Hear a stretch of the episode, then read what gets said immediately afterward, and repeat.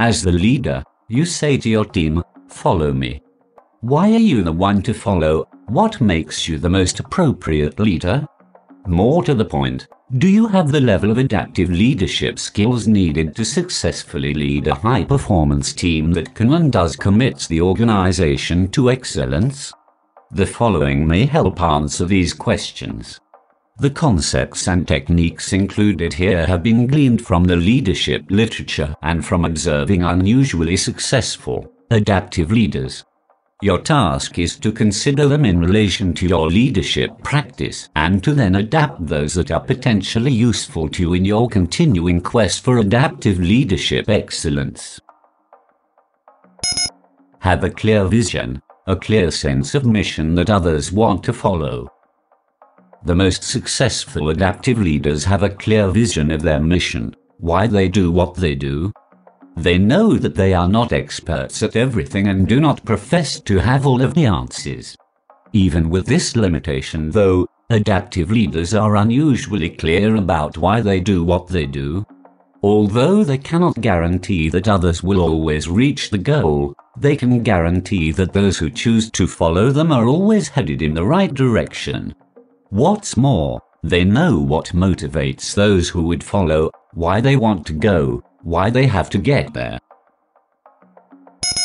Value those who make the journey with you. For those who choose to follow, there are added benefits. They are valued and what they do is recognized and appreciated. This is much more than a glad hand and speeches about how everyone is important and everyone's contribution matters. They are not just part of the crowd who gets a thumbs up now and then.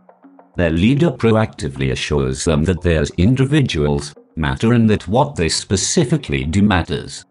In fact, the odds for the team's success would go crashing downward were they not on the team. Commit yourself to excellence. The team is not merely succeeding, it excels.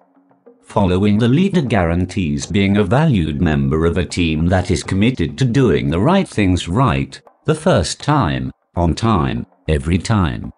Followers surpass their expectations, set the new standard, are members of the team to which others look and wonder how they do it.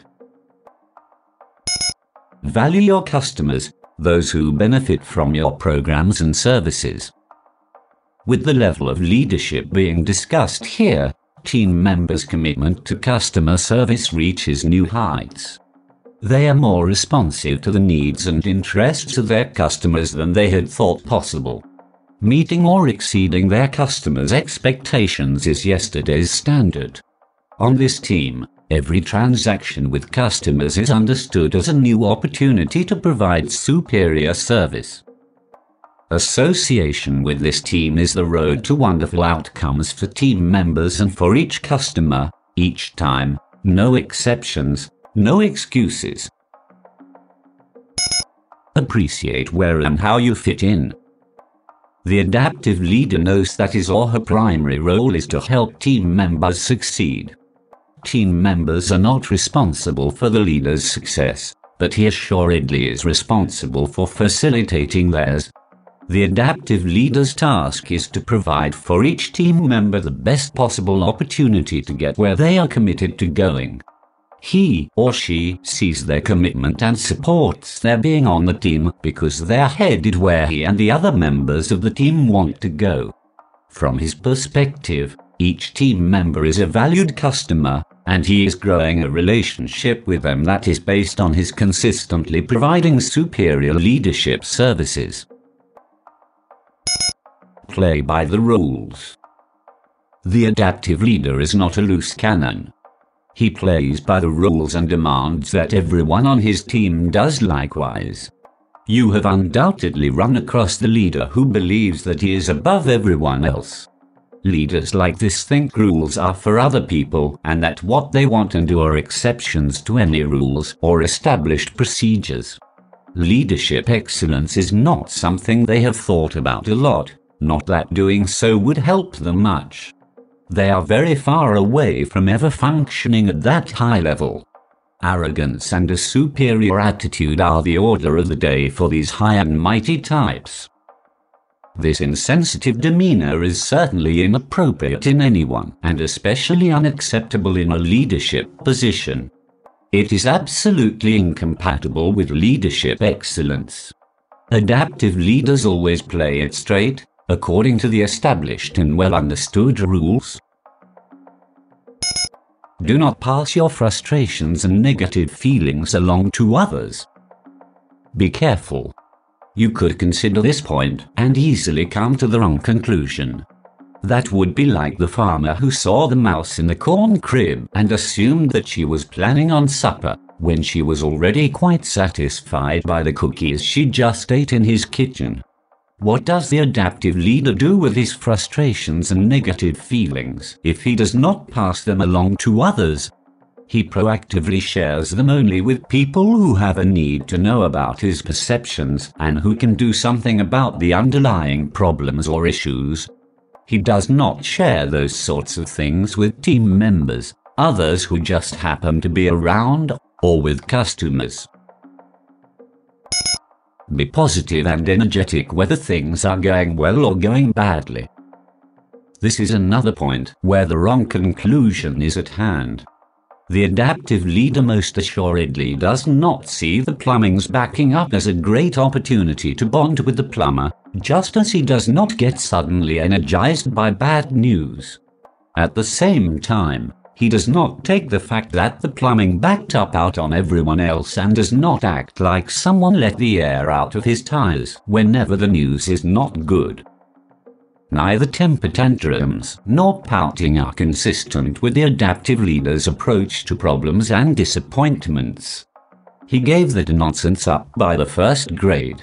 His attitude and commitment are his responsibilities and not reactions to people and events. Team members and other customers consistently get the leader they have come to know and trust at his best, every day, every time, no exceptions, no excuses, accurately understand and appreciate your skills and limitations. Knowing what he does well and then doing it well are among the adaptive leader's strongest assets.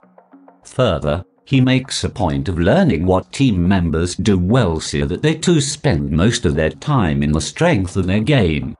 He understands that his team cannot excel unless all team members spend most of their time doing what they do best. There is another side of this strategy that is equally important though. The adaptive leader knows his limitations and will come to know those of each team member. The team is then developed in part by filling in the identified limitations with people who are strong in those areas. Beyond this, he is making a personal point. His limitations keep him from achieving his mission. He does not have the skills, know how, and resources to get there by himself. For him, team members are not just followers, they are critical to his success. Be well organized. Organization is among the few absolutely critical characteristics found in all of the most successful, adaptive leaders. Their special brand of organization goes far beyond the day to day need to keep track of things and activities. They have extraordinarily organized minds. They can and think about things in an unusually organized way, have at their mental fingertips a huge range of relevant information and concepts, and routinely demonstrate their special ability to mentally organize complex problems and issues. Their level of mental organization sets them apart from merely competent leaders. They fully understand what needs to be understood this by itself is impressive. The truly amazing thing is that they maintain this level of organization over time, as circumstances change, as what is important shifts, as information serves its purpose and is replaced with new information. Among other benefits for the team, the adaptive leader's exceptional mental organization lets him adapt to problems before they are problems, opportunities before they are opportunities, and solutions before others recognize that there is an issue. By the time something needs done, he has already done it. His master touch is that he makes it look easy. Unless you observe closely, you may never know that anything exceptional is happening right before your eyes. Be timely in all you do. For the adaptive leader, being timely is mostly a matter of respect. Of course, he cannot always be on time and do everything on time every time, but it is nonetheless a major priority for him. If you are expecting him to be somewhere at a specific time, he will be there. If he commits to doing something, you can take it to the bank that the job will be done on time every time. This is great for those who deal with him, but there is an important other side. If you are on his team, he expects you to be on time, do things when you promise, and to get the job done as agreed every time.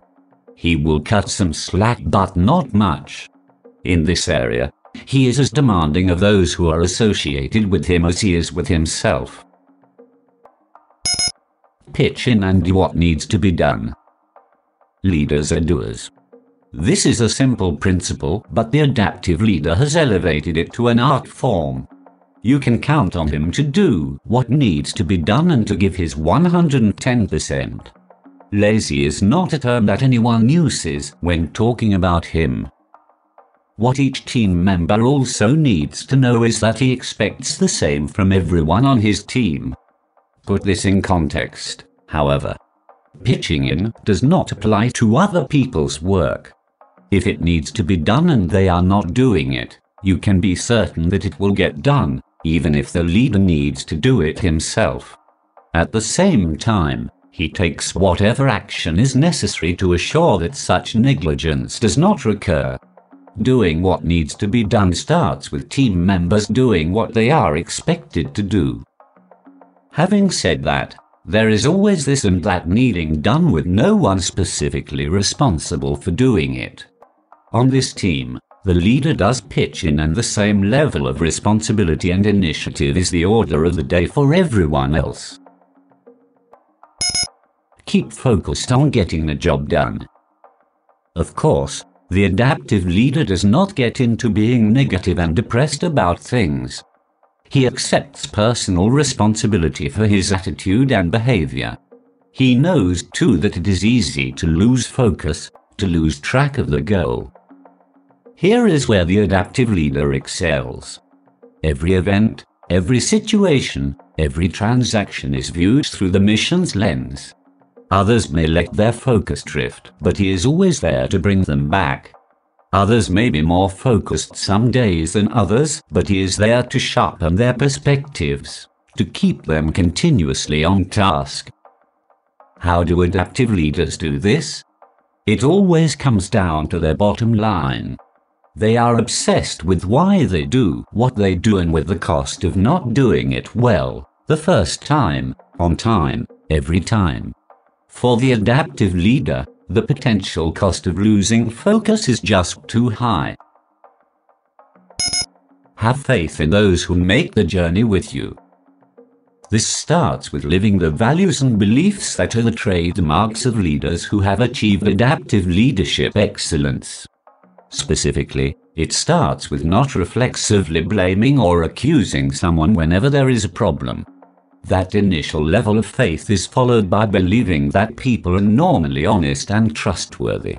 If you start by assuming that a problem is coming up does not necessarily mean that someone screwed up, you have opened your mind to the alternative possibilities. Assuming then that team members are honest and trustworthy allows the adaptive leader to comfortably collaborate with them. Together, in the spirit of trust and good faith, they can best understand the problem and how to reduce the likelihood of its recurring. The adaptive leader knows that problems are usually not caused by anyone's inadequacy or failure. They are caused by the unexpected, by the improbable, or by things that could not be predicted or can't controlled. To start with the people instead of the problem runs a high chance of never solving the problem it also runs an even higher risk of breaking trust with people, with the team. If the problem turns out to be with one or more of the people, he has strategies for handling that. Even so, He has faith in the team members and invariably initiates problem solving from that good faith perspective. Take even the most minor complaint seriously. Taking even minor complaints seriously is based on the fact that people seldom complain unless there is a real issue. The adaptive leader knows, as well, that people who are complaining usually want to be heard at least as much as they want something specific done, and sometimes more. Put these two truths together and you see the strategy. There likely is a real issue. Plus people want to be heard equals always take time to seriously listen. Having listened, he then takes action or not, depending on what he hears. The point is that the person gets the respect they deserve. What's more, he does not miss the opportunity to respond to something that legitimately needs his attention. Be open to ideas and suggestions from anyone you know that the adaptive leader is mentally well organized and that he has a vast supply of ideas and information at his mental fingertips. Well, now just where do you think all that wisdom came from? Did the adaptive leader figure it all out by himself? Not on his best day. He is a mental sponge, and he goes around soaking up ideas and suggestions everywhere, from everyone. He says, I can't use the idea I didn't hear or follow the suggestion I didn't listen to. His special strategy here goes beyond being open and listening, though. His secret is that he learns something from every idea, every suggestion, wherever its source. He listens and then he learns. That winning combination, listen and learn, is the adaptive leader's real success secret understand problems and issues from other people's points of view. This technique goes nicely with listen and learn. Have you ever told someone about how a problem or issue looks from your point of view only to be told, I don't see it that way? Let me tell you what the real issues are here. What is the not so subtle message to you? You've got this all wrong. It's not that way at all you are either stupid or out of touch with the real world. You will never get that kind of demeaning approach from the skilled adaptive leader. First, such disrespect is just not his style. More importantly, he knows that by using that approach, he loses. Just as he gets most of his ideas from others, he also gets most of his insights and new perspectives from other people. How does he do that? He listens and learns. He takes time to understand your perspective, to get your read on things. When he walks away, he has more of what he needs to lead. He has what he knows and now has part of what you know too.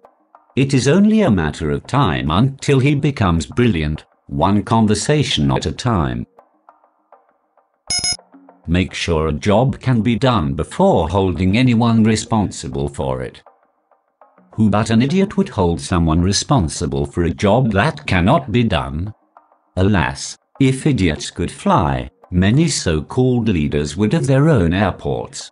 Have you ever seen a project fail and someone reflexively gets reprimanded or fired? Never mind that the project's history of success was limited to visions in someone's mind. It happens on a grand scale and in little situations, but expecting the impossible and holding someone accountable happens often and repeatedly.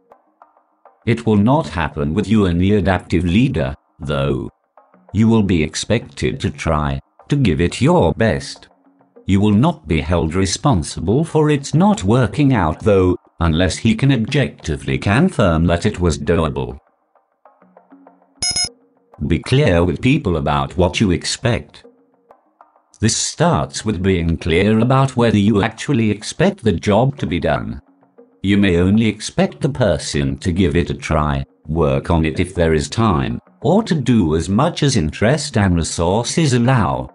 Alternatively, you may expect the job to be done and done on time.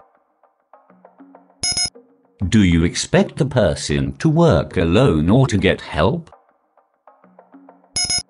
Do you expect perfection, or will just getting it done suffice today? The adaptive leader knows that being clear about expectations is a touchstone of great leadership. If you are on his team, you will always be clear about what he expects. You will never have to wonder or have doubts about that. Take time to be sure that people understand how their jobs fit in with other jobs and activities. The adaptive leader does not go overboard here, but he does obsessively attend to one element of fitting in.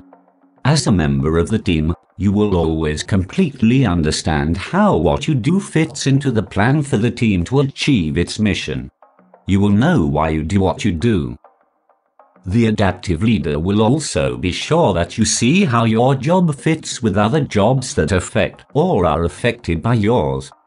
Although you may not see every necessary connection, knowing why your job is important is essential to your success and to the success of the team. People want their efforts to make a positive difference. The adaptive leader will make sure that you do not doubt the value of your contribution Give people clear reasons and explanations whenever they ask for them. Why? Is the question for which people want an answer that makes sense to them. If they do not get it, they will fill in their own answers.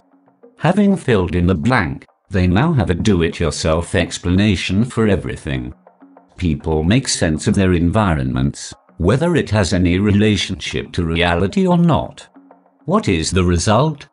There are many and usually conflicting explanations for anything that happens and nearly as many for things that do not happen and are not going to happen. Therein lies the source of the old rumour mill. Even the most skilled leader cannot stop the rumour mill, as much as he would like to put it out of business. Gossip is a pastime to which people are addicted or at least seriously hooked. What he can do is be sure that anyone who is responsible enough to actually ask gets the straight scoop. That does not stop the rumour mill, but it does slow it down a little and can redirect it now and then. More importantly, if you bring your questions to him, you will get the honesty and respect you deserve. Not to give you reasons and explanations when you ask for them would be unacceptable, from his perspective delegate often and well. Delegation is for the adaptive leader a critical key to his success. He knows that leadership superstars have elevated effective delegation to an art form. In fact, success with delegation is the single most important factor separating leaders who achieve their mission specific goals from those who do not. Try this. Design a one legged stool one end of the leg must be attached to the stool and the other end can touch the ground at one single point but cannot be in the ground or supported by anything else. The stool must be functional, serving the usual purpose of being a place for a person to rest those weary bones. It is actually fairly easy. Get a board and attach the leg to it. Set the stool up and sit on it. So long as you are sitting on it, your stool works fine. The problem is that if you get up, your stool falls over. You have to do the work of the yourself which works fine if you have nothing else to do and are willing to sit on the stool forever. Now if you are not quite up to eternity on the stool, you will need to make other arrangements, you have to delegate. Since the adaptive leader is not about to spend his life sitting on the stool, he has three rules for getting others on the team to pitch in. First, he appropriately delegates tasks and duties. He does not, however, pass on his responsibilities. He is still responsible for the team's success, but others on the team can and should help carry the load. This cannot be a whatever happens to be around process. The adaptive leader is careful to only delegate to people who have the skills and know how to get the job done. They have to be up to it. Second, the adaptive leader does not delegate a job to someone and then try to manage it himself or second guess the person who is assigned the job. His reasons here are important. He is not going to sit on the stool and is not about to hover around just to be sure the job gets done or that it is not screwed up. If he needs to do that, he might as well sit on the stool himself. More importantly, second guessing and a hands on approach with delegated tasks would mean that he did not have much confidence in the person given the assignment. If that is where it is, the leader screwed up. He delegated inappropriately, he picked the wrong person to hold up the stool. Third, the adaptive leader always delegates enough authority so the person can get the job done. This does not mean that he gives anyone an unlimited, free reign. What each person does must fit with everyone else's activities. The team needs to work together as a team. At the same time, each team member needs the freedom and authority to do what needs to be done. The adaptive leader does not get into mother, may I? It certainly is not a check with me at every step along the way for authorization approach for his team. Those on the team are competent, make good choices and decisions, and can be trusted to do the right things right. If this is not true, he needs to re-examine who is on his team and think about who may need to be replaced. Nonetheless, not to give people the authority they need to get the job done would mean that he does not quite trust, does not really believe. It would also mean that he is still holding up the stool instead of getting on with getting on. Get the resources needed to get the job done. A leader's job is to facilitate the team's success. Being sure that available resources are sufficient for success is in turn the leader's responsibility. There may be others on the team who have tasks and assignments related to resource development.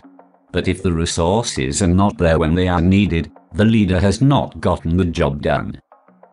If the train runs on coal, the leader better have continuous access to the coal mine. If success depends on new ideas, the leader will be well served by cultivating a close relationship with a guru. If success depends on creativity, exceptional talents, and specialized skills, the leader must commit to recruiting and retaining only the brightest and best people for the team. The adaptive leader knows that not having enough of the right resources when they are needed is the surest route to failure and fail he will not. Be skilled at using informal strategies to get things done. This certainly is likely consistent with your experience. There are formal policies, procedures, and ways things are to be done. It is also true that they sometimes do not work and situations come up where there is no formalized approach that will get from here to there in the time available to get there. Now and then, though, people take this to mean that they can ignore the rules, not pay attention to the formal processes. This definitely is not the adaptive leader's perspective. The informal approach supplements formal procedures and is not a substitute for them.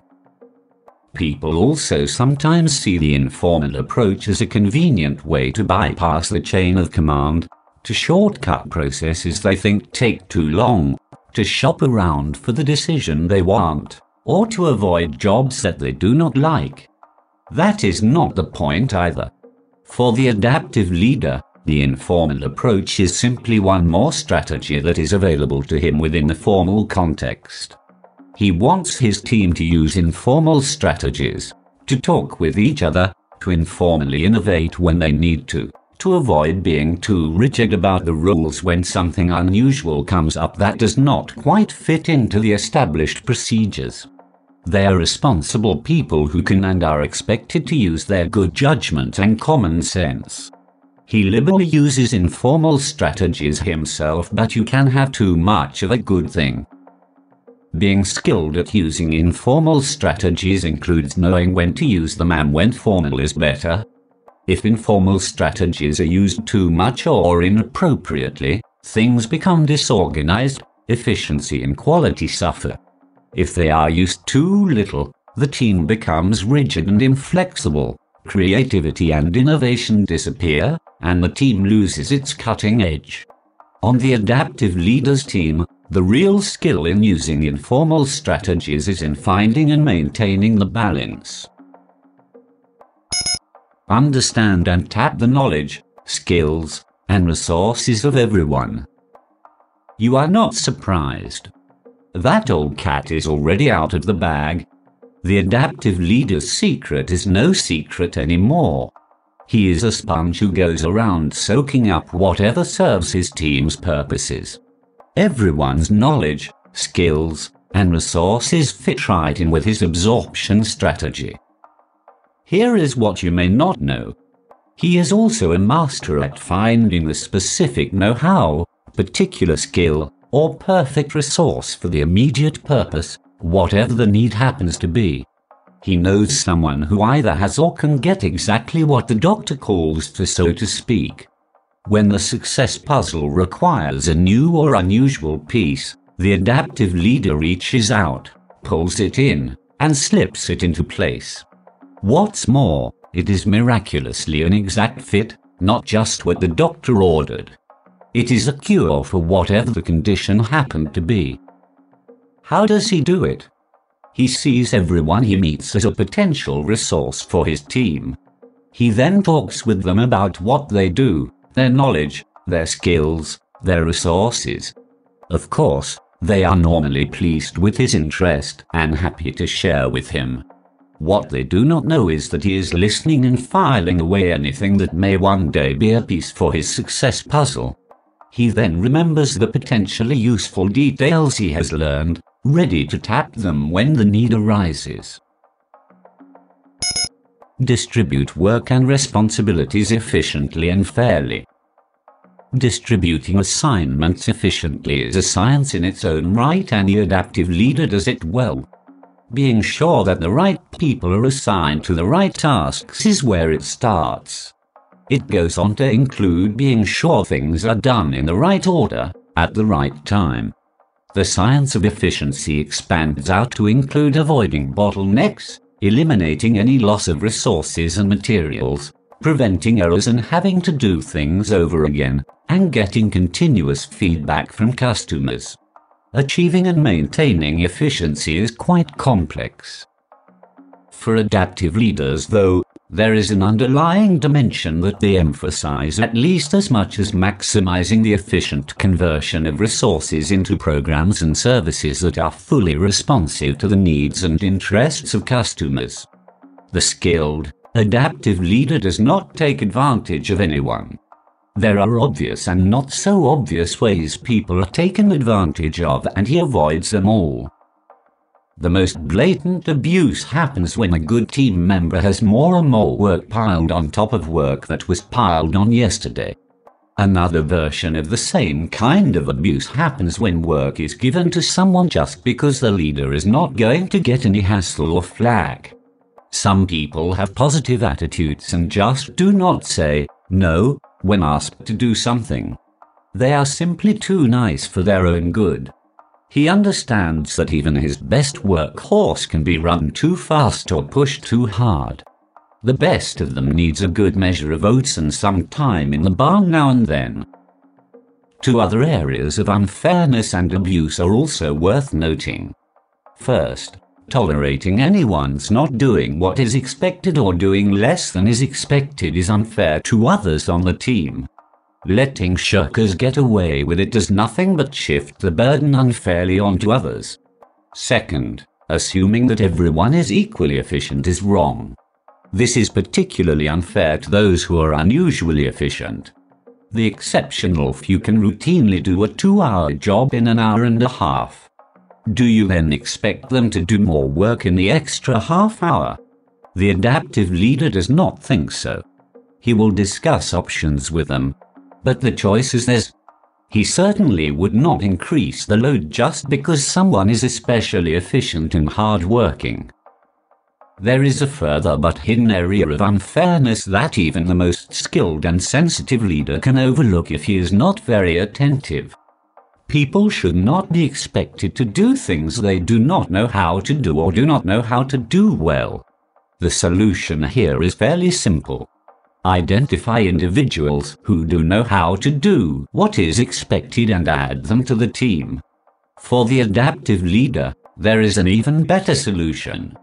Train people who are already on the team to do the job, to do it well. They are already on board, already committed to the mission, already vested in the team's success. He knows that it is always better to invest in those who are already on your team than to take a chance on newcomers. The Johnny come lately likely will do fine, but the adaptive leader is committed to sticking with the horses that got him there, whenever he can. Defer to others when they are more knowledgeable, skilled, or competent. None but a certifiable power junkie would go with his own ideas and skills when someone more competent is readily available. Nonetheless, power junkies are more prevalent than you might think. You can find them mostly in the middle ranks but rarely at the top. Leaders do not get there by ignoring or overlooking expertise in others, and especially not in people whose knowledge, skills, and resources can increase their chances for success. Skilled leaders take full advantage of whatever may give them the winning edge. The adaptive leader's reason for deferring to the expertise of others goes a little further though. He truly values differing styles and opinions. Each person on the team has know-how, skills, and resources that are unlike those of anyone else. They all have their special areas of expertise. They also have their individual approaches, ways of thinking, and perspectives. This gives fullness and flavor to the team. Not to take advantage of this richness would be like ignoring the matador when he suggests that you let him handle the bull this time. Deal with problems before they become crises.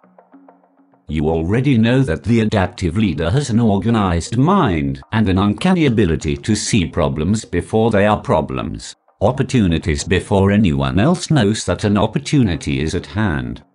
There is a value added benefit of having a skilled, adaptive leader that you may not know about. He deals with problems and issues as soon as he becomes aware of them. It is part of his do today's business today approach to everything. It also makes it easier for him to have an organized mind. The less there is to keep track of, the easier it is to keep it organized you know about how hectic things are the day after vacation. Stuff has not gotten done and work is backed up. Did you know that there are people whose days are like that all the time?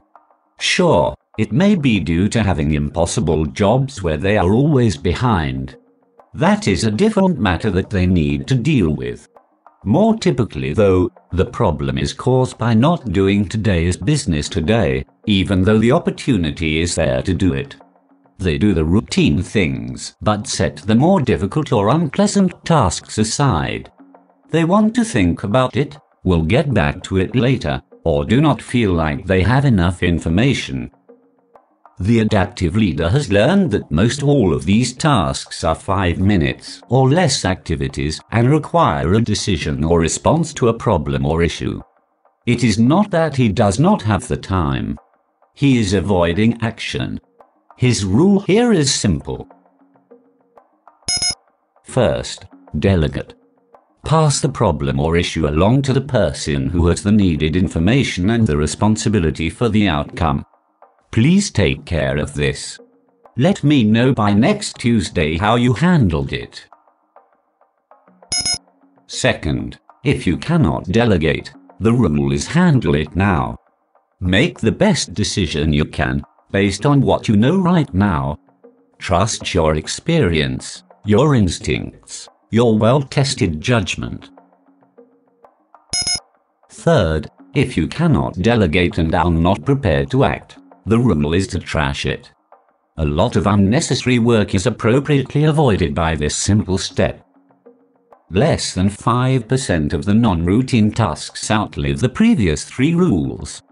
This is, at least, much more manageable. The adaptive leader's rule for this 5% is if you cannot finish it today, assign someone to work on it with you. That person is responsible for developing a completion schedule, getting the needed information together, and bringing a recommendation to you. When the recommendation comes back, start with the first rule and run the steps again. The most likely outcome is that you accept the recommendation and delegate the task to the person who has been working on the problem or issue. However you handle it, today's business has been done today. Do not react to people or problems impulsively. As the adaptive leader follows his rules for being sure that he does today's business today, his approach is not impulsive. First, he resists the temptation to just do something, do anything to make the person or problem go away.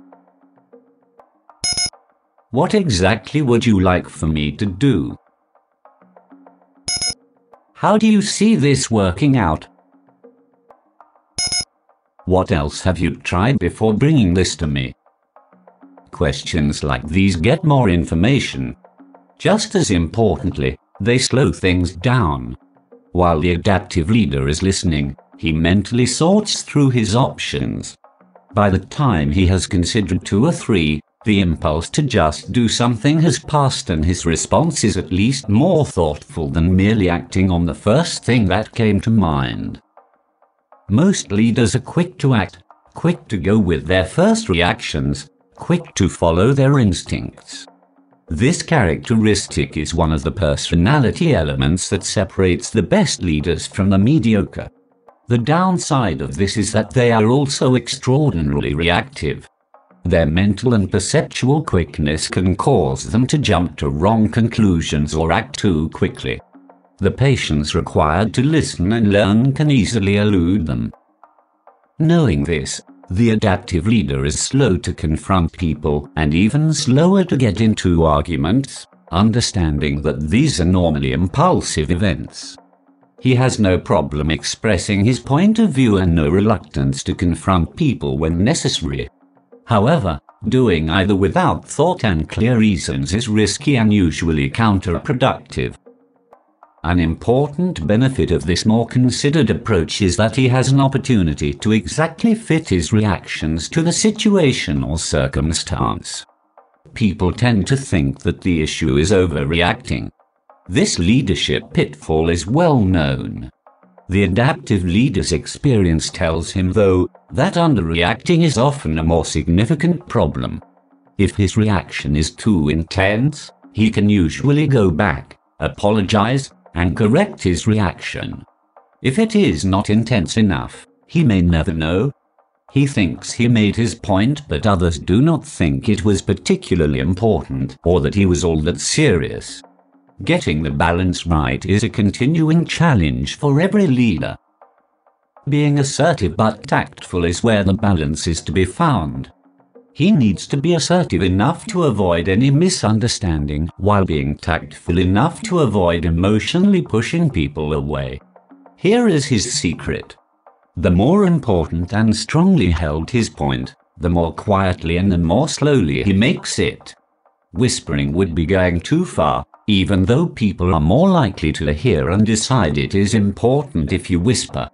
The skilled, adaptive leader runs no chance that he will not be heard and understood. At the same time, he gives these little voice clues that it is time to listen and learn. Of course, he does not interrupt. He waits his turn to talk, especially if he wants to make an important point. He has another little strategy, though. He waits until the conversation has moved on to another topic. He then says, let me take us back for a minute. We were talking about X. Let me make this point clearly. He then succinctly makes the point that he had not made before. Thanks for letting me interrupt. We were talking about. His point will now neither be missed nor forgotten. Be hard on problems and soft on people. People deserve consideration, Problems do not. The adaptive leader wants good people to stay, annoying problems to go away. Problems need solutions. People need support. People are not the problem. Problems are the problem. You are driving along a country road and run out of gas. Are you the problem or is your being out of gas the problem? Should you choose to focus your frustration on yourself and not deal with the problem, you could easily miss the point. Your being out of gas is not the problem either. Your immediate problem is that you cannot go with your plan to get where you were going by driving your car. Suppose that, just as you ran out of gas, your trusted brother and his friend stopped and offered to give you a ride. There, your problem is solved, but not quite. You cannot leave your car on a country road. Oh well, you will just sit there and pound on yourself. You are not off the hook. You did run out of gas. I don't think so, you say. You will see if they can either siphon some gas from their car or go get some and bring it back to you. You will be at least soft enough on yourself and hard enough on the problem to take advantage of what now seems like an obvious solution. Be honest now. You did assume that you had neglected to get gas, did you not? Had you paid more attention, you would have avoided the problem altogether. Stop and think about this for a minute. Are there other reasons why a car might run out of gas? Is your screwing up the only reasonable explanation? Maybe you did forget. But if that is your only consideration, you could easily miss other, more serious reasons. You likely can now think of a couple of additional reasons why you might have run out of gas that have nothing to do with your neglect. But why did you need to be coached? More importantly, do you suppose that you would have been less hard on someone else, slower to jump to conclusions, had that person been driving the car instead of you? It is unlikely. That is the point. There are other and many times more likely explanations for problems than people cause problems. As the adaptive leader might say, problems cause problems. People are problem solvers. Be soft on people if you really want your problems solved. Be flexible and willing to compromise. Have you ever played American football? If so, you know that on fourth down with four yards to go, it does not cut it to be flexible and compromise even if the other team does agree to give you three yards on a friendly basis, with no conflict or confrontation. It will not even help if they agree that the next time you have the ball, you will only need nine yards for your initial first down. If that is not good enough, they are open to being even more flexible and are ready to compromise. If you will just give them the ball now, you can have a free point added to your score. You acknowledge the utility of flexibility and compromise. You share, take turns, and are skilled at give and take. You do not expect to get your way every time. You are a team player. But you and your team are going to pass on the offers and go for it. If you get the four yards, that is great. If not, that is the way the game goes now and then.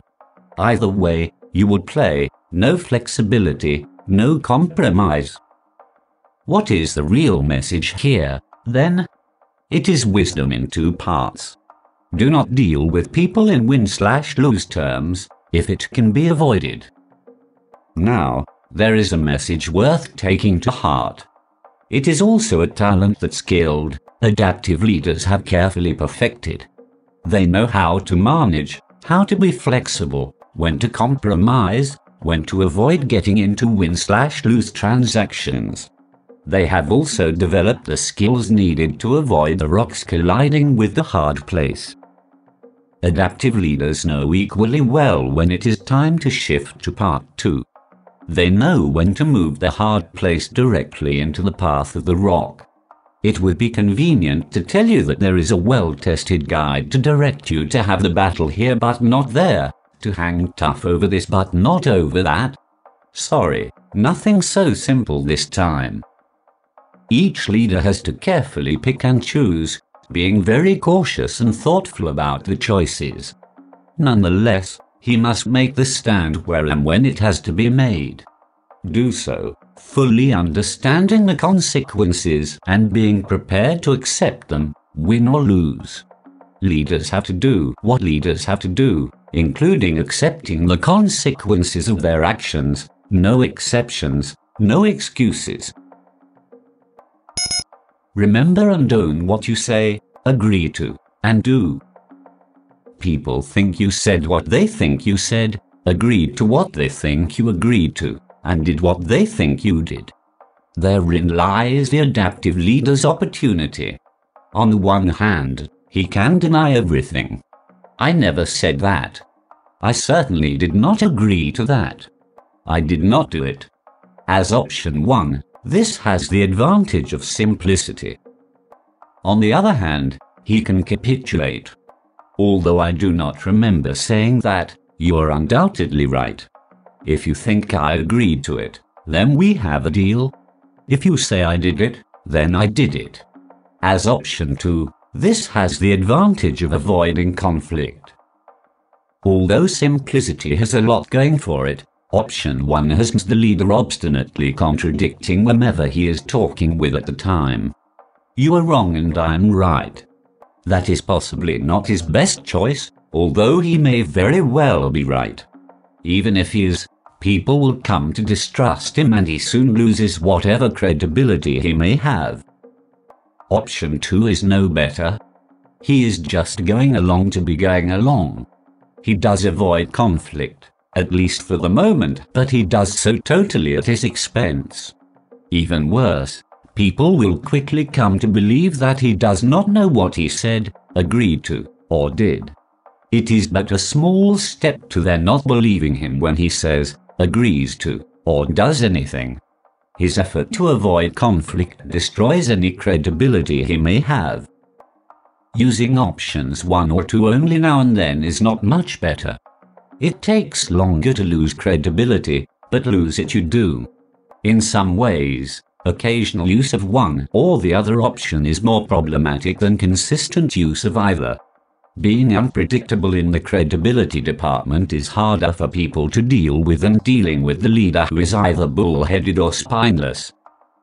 If he said it, agreed to it, or did it, the adaptive leader of course acknowledges the fact. If he believes he did not, then he says, that surprises me. I must be blocking on that one. Will you help me get focus? If you will, take me back to when you were talking about. You were there, so help me into the picture. More often than you may think, the response is, well, I wasn't there but so and so told me. Other times, you are reminded that the person really is right.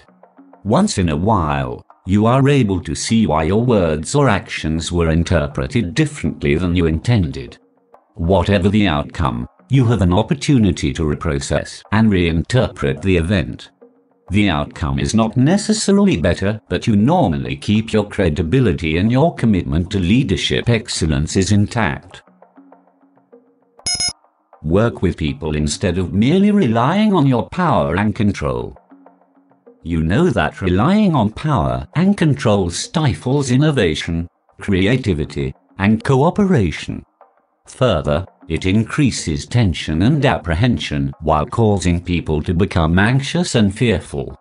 Even if they are not the focus of the power and control, the effect is about the same. Just being in a power-oriented environment is unsettling and stressful.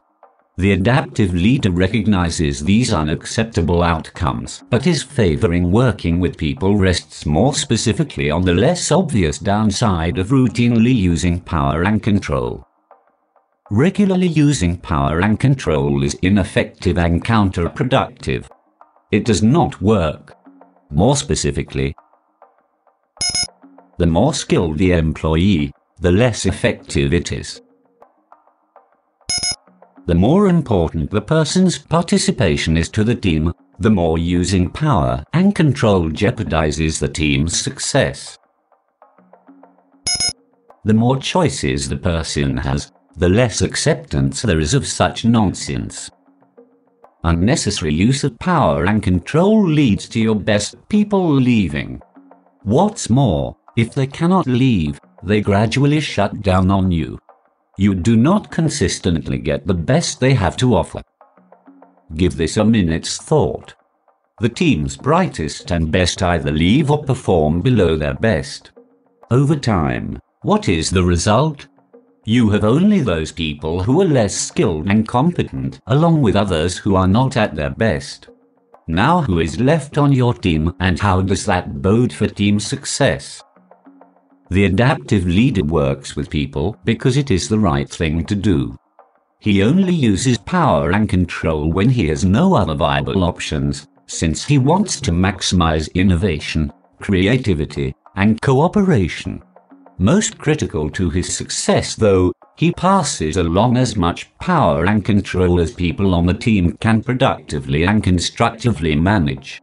Working with people who are so empowered keeps good people on the team and extends to them the opportunity to be great.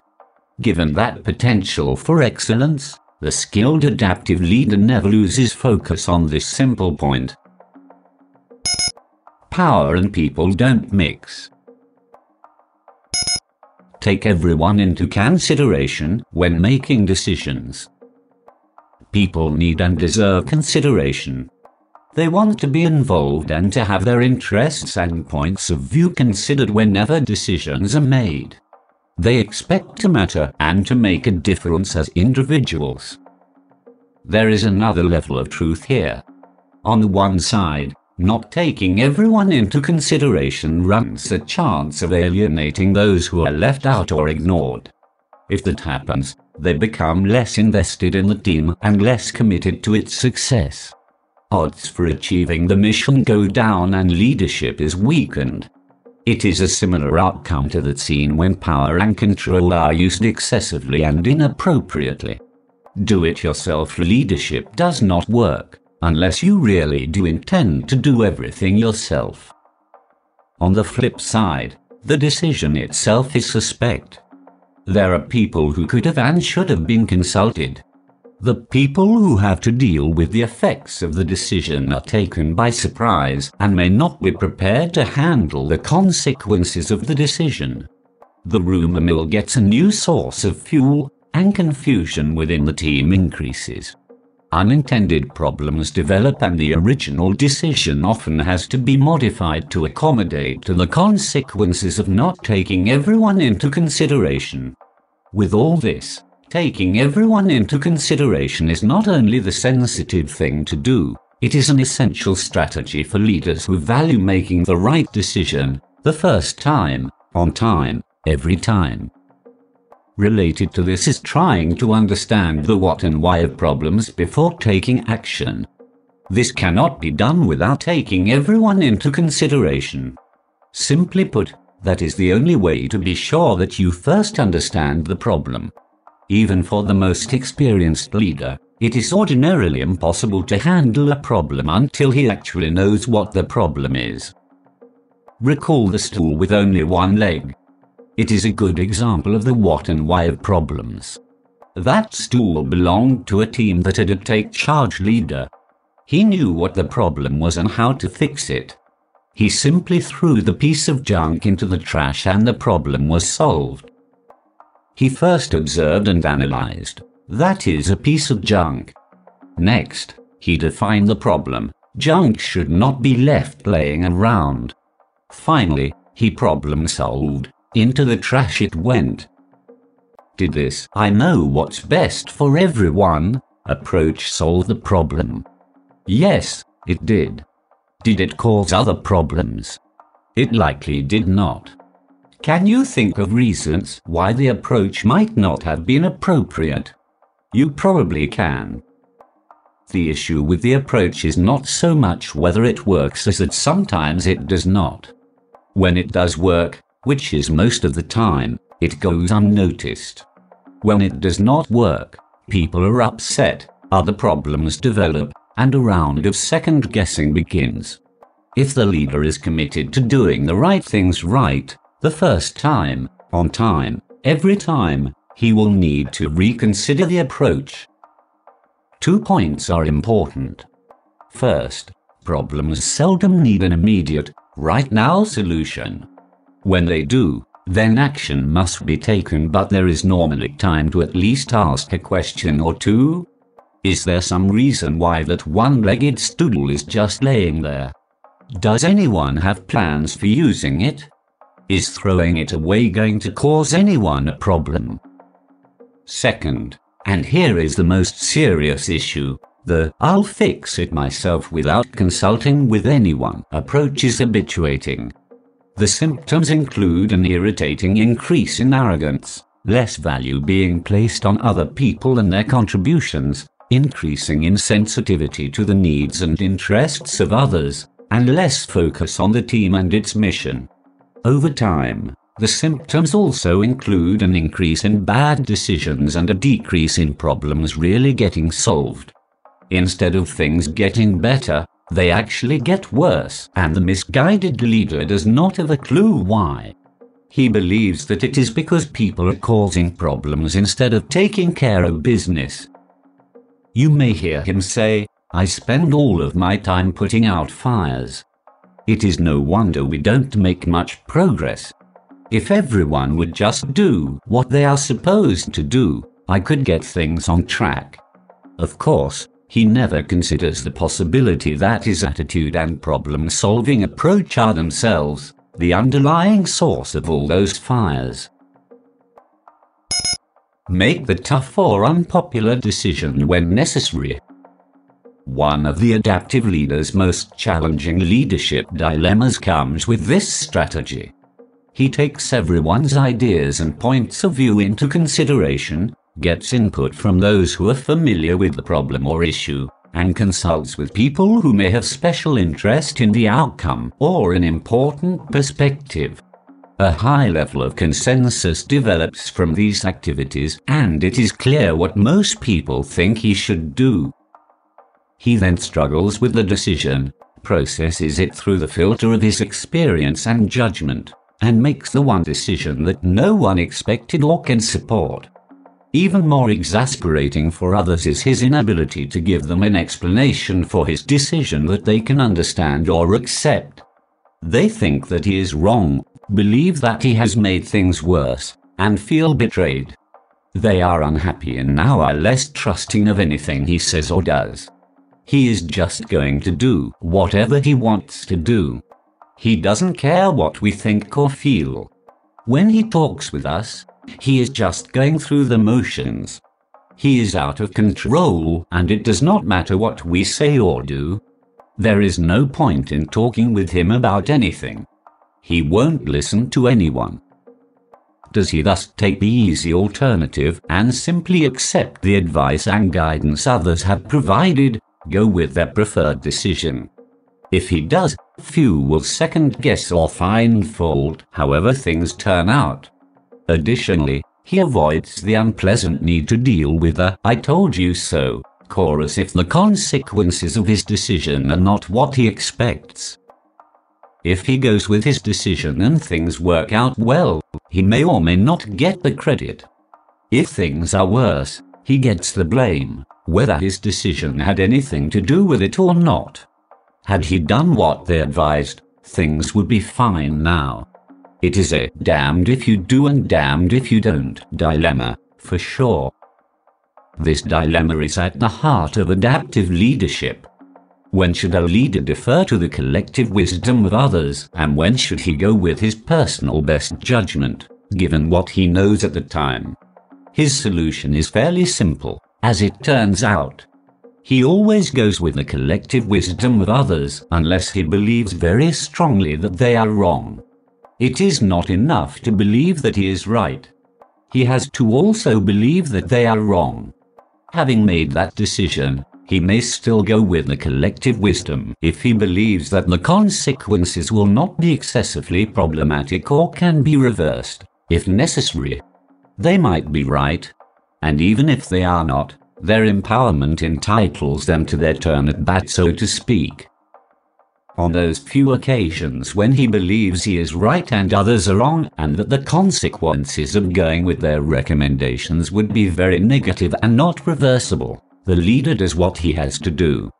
He has only one responsible choice. He can handle people's being unhappy or upset with him at times. He cannot accept his failing to do what he knows needs to be done. Even more to the point, he could not accept his failing to lead. A leader leads, and if he caves in when the heat gets turned up, it is time for him to pass the torch along to a more legitimate leader. If you can't stand the heat, get out of the kitchen. Thank you, Mr. President.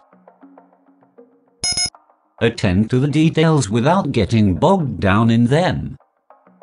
The devil is in the details. That is the only point here. What can be missed is the fact that this devil is particularly devilish. Every situation, set of circumstances, problem, or issue has its broad brush look and feel. From that perspective, it takes on its special definition. Given that definition, one leader draws on his insight and experience and takes appropriate action. He does not need the details to know what to do. In fact, he is so oriented to managing people and processes at this level that he quickly becomes impatient with those who insist on providing far more detail than he wants or needs. Other leaders take a different approach. They want and need every detail, no matter how trivial. They believe that the more information they have, the better will be their choices and decisions. These leaders see themselves as thoughtful and thorough. Leaders whose style is not as detail oriented are, they think, impulsive and inclined to shoot from the hip. Here is the underlying problem.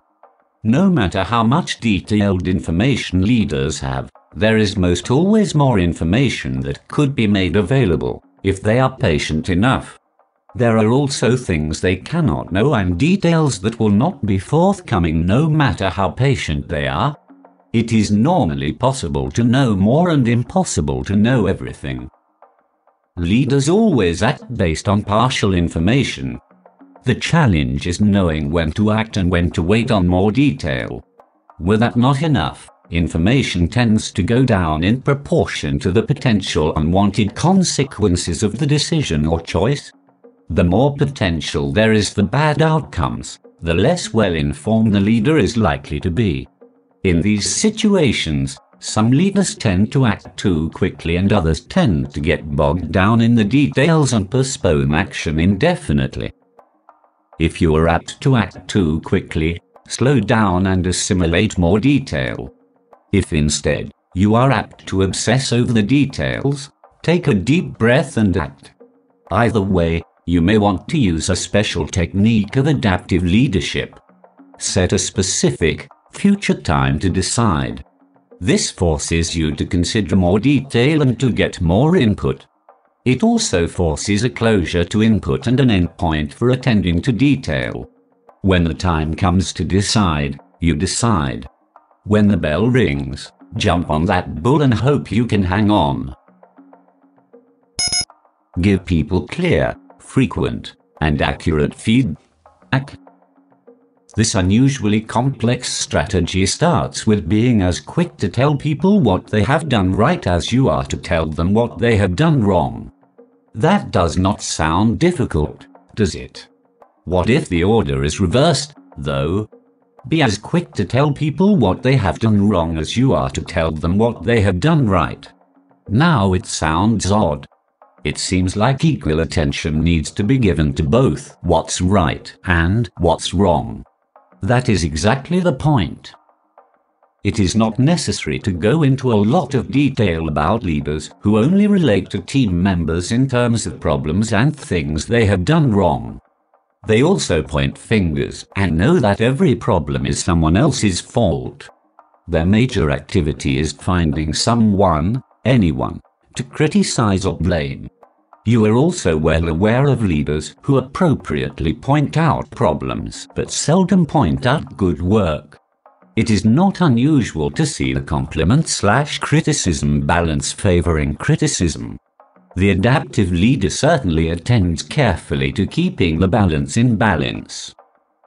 Finding and keeping the balance is based on taking it for granted that people are trying to do a good job. They do not intentionally screw things up, make mistakes, or perform below their abilities. Even more, most everyone on the team consciously and intentionally gives that little extra that moves good work into the excellent category. Their commitment to excellence is a major reason why they are on the team. And excellence is what you get from them, the first time, on time, every time. Here is the rub. With highly successful teams, the expectation is that team members perform at the excellent level every time. No exceptions, no excuses. People are extraordinarily good at what they do. With teams like this, compliments and praise are plentiful and lavish. Even when people are not being complimented directly, they receive indirect compliments and praise from customers and others in the external environment. They are among the best and they know it. It helps to attend to direct praise and acknowledgement of superior performance, but this is merely an extra quality touch in an already self-reinforcing environment. If a team is not doing well, compliments and praise will not by themselves help much. If it is doing well, additional praise and compliments will not add much to its success. The real issue here is criticism. Of course, the adaptive leader praises publicly and only criticizes in private. He also is very careful to assure that his criticism is an exact fit with the problem or issue, not overdoing it or underdoing it.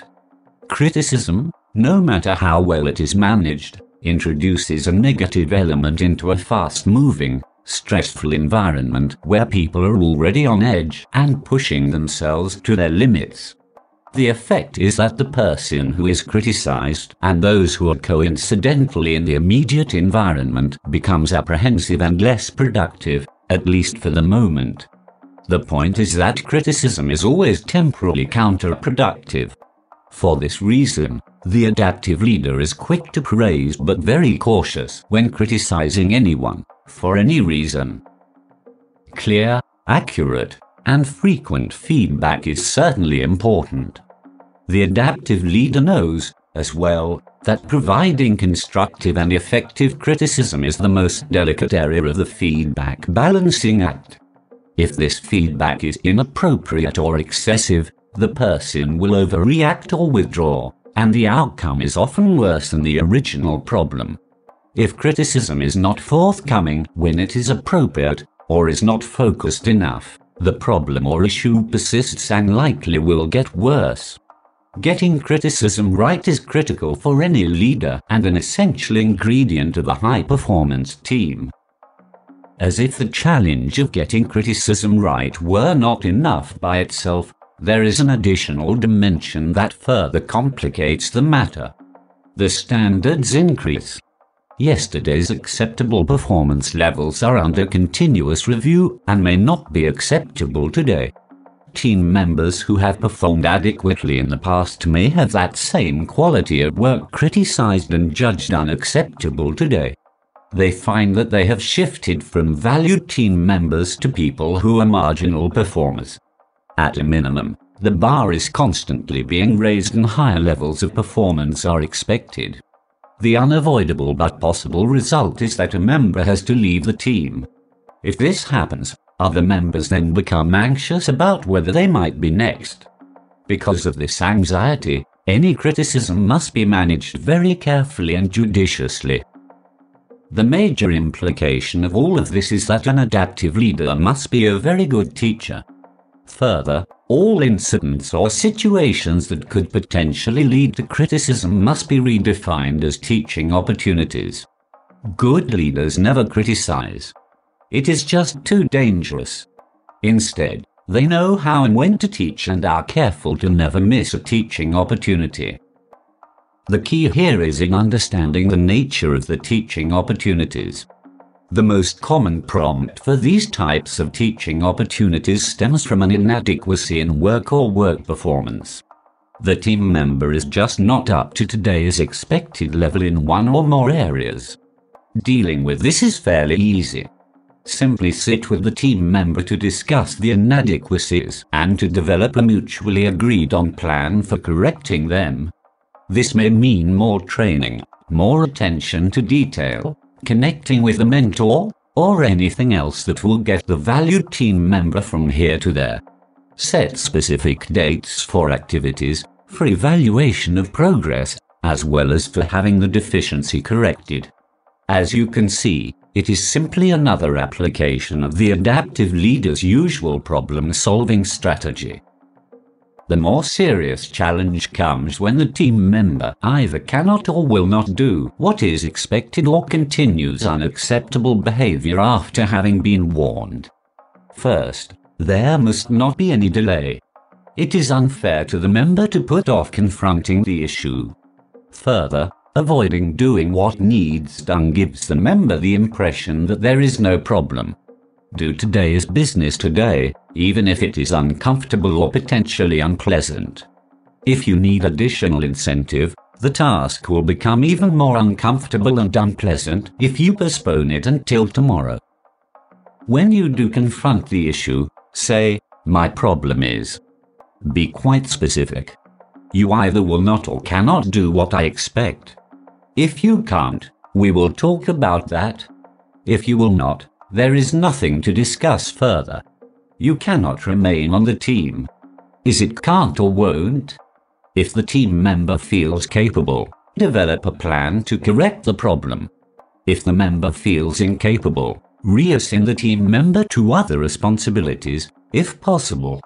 If the member has to leave the team, make the arrangements to do that, giving as much consideration to the individual's needs and circumstances as you can. You are still dealing with a valued person even though team membership is terminated. People in this situation are entitled to the same level of humanity and respectful treatment as they received while they were being recruited for the team. The adaptive leadership excellence basics still apply every day, every time, with everyone, no exceptions, no excuses. As the leader, you say to your team, follow me. Why are you the one to follow what makes you the most appropriate leader? More to the point, do you have the level of adaptive leadership skills needed to successfully lead a high performance team that can and does commits the organization to excellence? The following may help answer these questions. The concepts and techniques included here have been gleaned from the leadership literature and from observing unusually successful, adaptive leaders. Your task is to consider them in relation to your leadership practice and to then adapt those that are potentially useful to you in your continuing quest for adaptive leadership excellence. Have a clear vision, a clear sense of mission that others want to follow. The most successful adaptive leaders have a clear vision of their mission, why they do what they do, they know that they are not experts at everything and do not profess to have all of the answers. Even with this limitation, though, adaptive leaders are unusually clear about why they do what they do. Although they cannot guarantee that others will always reach the goal, they can guarantee that those who choose to follow them are always headed in the right direction. What's more, they know what motivates those who would follow, why they want to go, why they have to get there. Value those who make the journey with you. For those who choose to follow, there are added benefits. They are valued and what they do is recognized and appreciated. This is much more than a glad hand and speeches about how everyone is important and everyone's contribution matters. They are not just part of the crowd who gets a thumbs up now and then. Their leader proactively assures them that they as individuals matter and that what they specifically do matters. In fact, the odds for the team's success would go crashing downward were they not on the team. Commit yourself to excellence. The team is not merely succeeding, it excels. Following the leader guarantees being a valued member of a team that is committed to doing the right things right the first time, on time, every time. Followers surpass their expectations, set the new standard, are members of the team to which others look and wonder how they do it. Value your customers, those who benefit from your programs and services. With the level of leadership being discussed here, team members' commitment to customer service reaches new heights. They are more responsive to the needs and interests of their customers than they had thought possible. Meeting or exceeding their customers' expectations is yesterday's standard. On this team, every transaction with customers is understood as a new opportunity to provide superior service. Association with this team is the road to wonderful outcomes for team members and for each customer, each time, no exceptions, no excuses. Appreciate where and how you fit in. The adaptive leader knows that his or her primary role is to help team members succeed. Team members are not responsible for the leader's success, but he assuredly is responsible for facilitating theirs. The adaptive leader's task is to provide for each team member the best possible opportunity to get where they are committed to going. He or she sees their commitment and supports their being on the team because they're headed where he and the other members of the team want to go. From his perspective, each team member is a valued customer, and he is growing a relationship with them that is based on his consistently providing superior leadership services play by the rules. The adaptive leader is not a loose cannon. He plays by the rules and demands that everyone on his team does likewise. You have undoubtedly run across the leader who believes that he is above everyone else. Leaders like this think rules are for other people and that what they want and do are exceptions to any rules or established procedures. Leadership excellence is not something they have thought about a lot. Not that doing so would help them much. They are very far away from ever functioning at that high level. Arrogance and a superior attitude are the order of the day for these high and mighty types. This insensitive demeanor is certainly inappropriate in anyone, and especially unacceptable in a leadership position. It is absolutely incompatible with leadership excellence. Adaptive leaders always play it straight, according to the established and well understood rules. Do not pass your frustrations and negative feelings along to others. Be careful.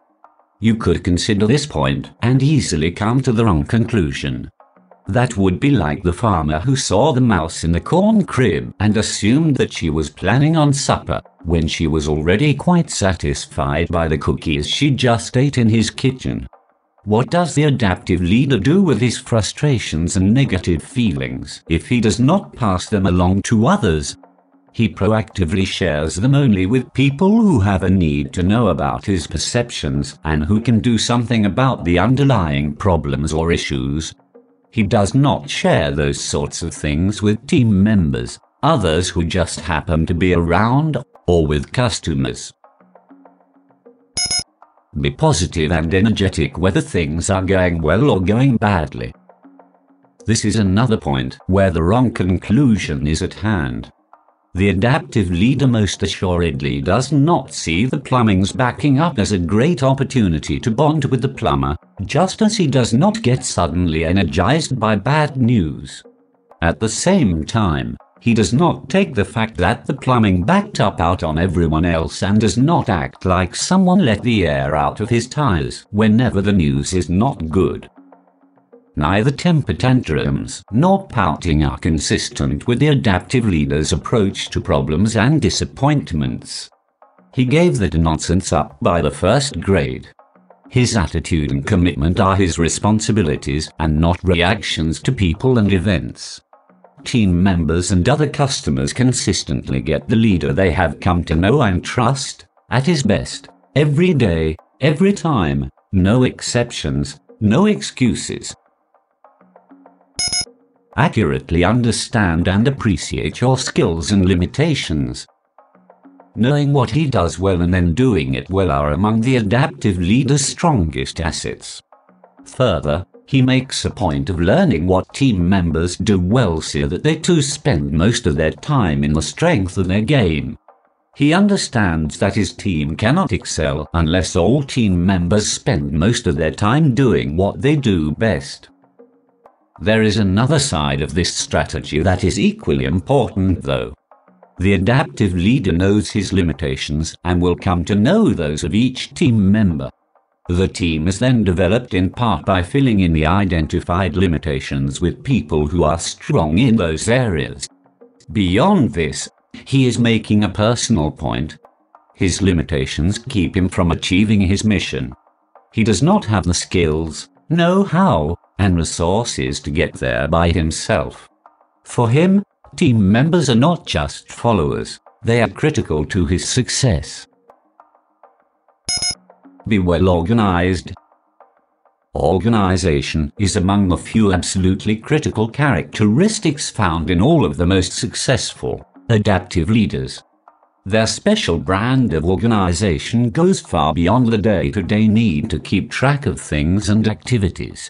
They have extraordinarily organized minds. They can and think about things in an unusually organized way, have at their mental fingertips a huge range of relevant information and concepts, and routinely demonstrate their special ability to mentally organize complex problems and issues. Their level of mental organization sets them apart from merely competent leaders. They fully understand what needs to be understood. This by itself is impressive. The truly amazing thing is that they maintain this level of organization over time, as circumstances change, as what is important shifts, as information serves its purpose and is replaced with new information. Among other benefits for the team, the adaptive leader's exceptional mental organization lets him adapt to problems before they are problems, opportunities before they are opportunities, and solutions before others recognize that there is an issue. By the time something needs done, he has already done it. His master touch is that he makes it look easy. Unless you observe closely, you may never know that anything exceptional is happening right before your eyes. Be timely in all you do. For the adaptive leader, being timely is mostly a matter of respect. Of course, he cannot always be on time and do everything on time every time, but it is nonetheless a major priority for him. If you are expecting him to be somewhere at a specific time, he will be there. If he commits to doing something, you can take it to the bank that the job will be done on time every time. This is great for those who deal with him, but there is an important other side. If you are on his team, he expects you to be on time, do things when you promise, and to get the job done as agreed every time. He will cut some slack, but not much. In this area, he is as demanding of those who are associated with him as he is with himself. Pitch in and do what needs to be done leaders are doers. This is a simple principle, but the adaptive leader has elevated it to an art form. You can count on him to do what needs to be done and to give his 110%. Lazy is not a term that anyone uses when talking about him. What each team member also needs to know is that he expects the same from everyone on his team. Put this in context, however. Pitching in does not apply to other people's work. If it needs to be done and they are not doing it, you can be certain that it will get done, even if the leader needs to do it himself. At the same time, he takes whatever action is necessary to assure that such negligence does not recur. Doing what needs to be done starts with team members doing what they are expected to do. Having said that, there is always this and that needing done with no one specifically responsible for doing it. On this team, the leader does pitch in and the same level of responsibility and initiative is the order of the day for everyone else. Keep focused on getting the job done. Of course, the adaptive leader does not get into being negative and depressed about things. He accepts personal responsibility for his attitude and behavior. He knows too that it is easy to lose focus, to lose track of the goal. Here is where the adaptive leader excels. Every event, every situation, every transaction is viewed through the mission's lens. Others may let their focus drift, but he is always there to bring them back. Others may be more focused some days than others, but he is there to sharpen their perspectives, to keep them continuously on task. How do adaptive leaders do this? It always comes down to their bottom line. They are obsessed with why they do what they do and with the cost of not doing it well, the first time, on time, every time. For the adaptive leader, the potential cost of losing focus is just too high. Have faith in those who make the journey with you. This starts with living the values and beliefs that are the trademarks of leaders who have achieved adaptive leadership excellence. Specifically, it starts with not reflexively blaming or accusing someone whenever there is a problem. That initial level of faith is followed by believing that people are normally honest and trustworthy. If you start by assuming that a problem is coming up does not necessarily mean that someone screwed up, you have opened your mind to the alternative possibilities. Assuming then that team members are honest and trustworthy allows the adaptive leader to comfortably collaborate with them. Together, in the spirit of trust and good faith, they can best understand the problem and how to reduce the likelihood of its recurring. The adaptive leader knows that problems are usually not caused by anyone's inadequacy or failure. They are caused by the unexpected, by the improbable, or by things that could not be predicted or controlled. To start with the people instead of the problem runs a high chance of never solving the problem. It also runs an even higher risk of breaking trust with people, with the team. If the problem turns out to be with one or more of the people, he has strategies for handling that. Even so, he has faith in the team members and invariably initiates problem solving from that good faith perspective. Take even the most minor complaint seriously. Taking even minor complaints seriously is based on the fact that people seldom complain unless there is a real issue. The adaptive leader knows, as well, that people who are complaining usually want to be heard at least as much as they want something specific done, and sometimes more. Put these two truths together and you see the strategy. There likely is a real issue. Plus people want to be heard equals always take time to seriously listen. Having listened, he then takes action or not, depending on what he hears. The point is that the person gets the respect they deserve. What's more, he does not miss the opportunity to respond to something that legitimately needs his attention. Be open to ideas and suggestions from anyone. You know that the adaptive leader is mentally well organized and that he has a vast supply of ideas and information at his mental fingertips.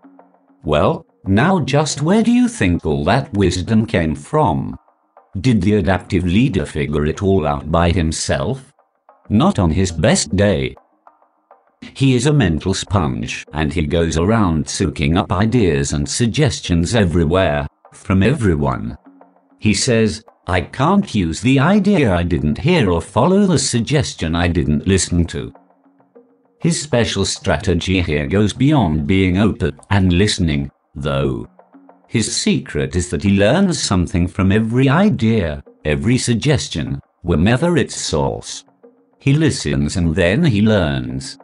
That winning combination, listen and learn, is the adaptive leader's real success secret. Understand problems and issues from other people's points of view. This technique goes nicely with listen and learn. Have you ever told someone about how a problem or issue looks from your point of view only to be told, I don't see it that way? Let me tell you what the real issues are here. What is the not so subtle message to you? You've got this all wrong. It's not that way at all. You are either stupid or out of touch with the real world. You will never get that kind of demeaning approach from the skilled adaptive leader. First, such disrespect is just not his style. More importantly, he knows that by using that approach, he loses. Just as he gets most of his ideas from others, he also gets most of his insights and new perspectives from other people. How does he do that? He listens and learns. He takes time to understand your perspective, to get your read on things.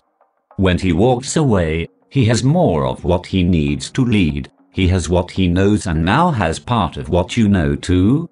It is only a matter of time until he becomes brilliant, one conversation at a time. Make sure a job can be done before holding anyone responsible for it. Who but an idiot would hold someone responsible for a job that cannot be done? Alas, if idiots could fly, many so-called leaders would have their own airports.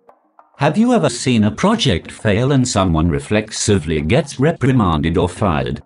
Never mind that the project's history of success was limited to visions in someone's mind.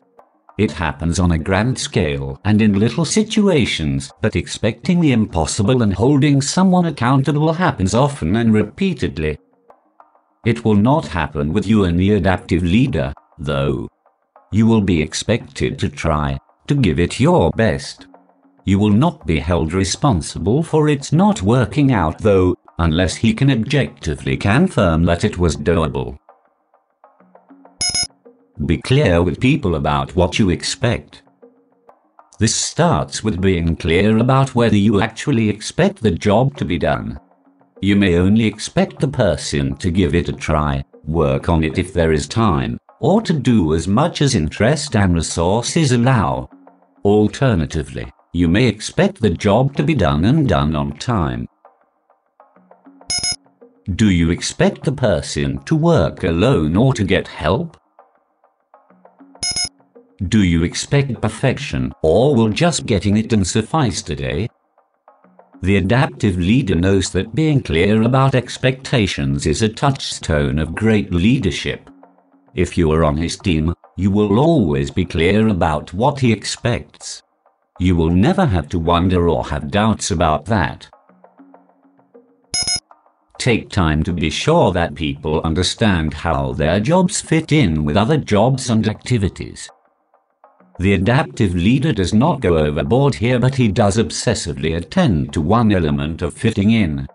As a member of the team, you will always completely understand how what you do fits into the plan for the team to achieve its mission. You will know why you do what you do. The adaptive leader will also be sure that you see how your job fits with other jobs that affect or are affected by yours. Although you may not see every necessary connection, knowing why your job is important is essential to your success and to the success of the team. People want their efforts to make a positive difference. The adaptive leader will make sure that you do not doubt the value of your contribution. Give people clear reasons and explanations whenever they ask for them. Why? is a question for which people want an answer that makes sense to them. If they do not get it, they will fill in their own answers. Having filled in the blank, they now have a do-it-yourself explanation for everything. People make sense of their environments, whether it has any relationship to reality or not. What is the result? There are many and usually conflicting explanations for anything that happens and nearly as many for things that do not happen and are not going to happen. Therein lies the source of the old rumour mill. Even the most skilled leader cannot stop the rumour mill, as much as he would like to put it out of business. Gossip is a pastime to which people are addicted or at least seriously hooked. What he can do is be sure that anyone who is responsible enough to actually ask gets the straight scoop.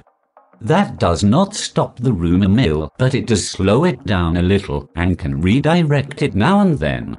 More importantly, If you bring your questions to him, you will get the honesty and respect you deserve. Not to give you reasons and explanations when you ask for them would be unacceptable, from his perspective.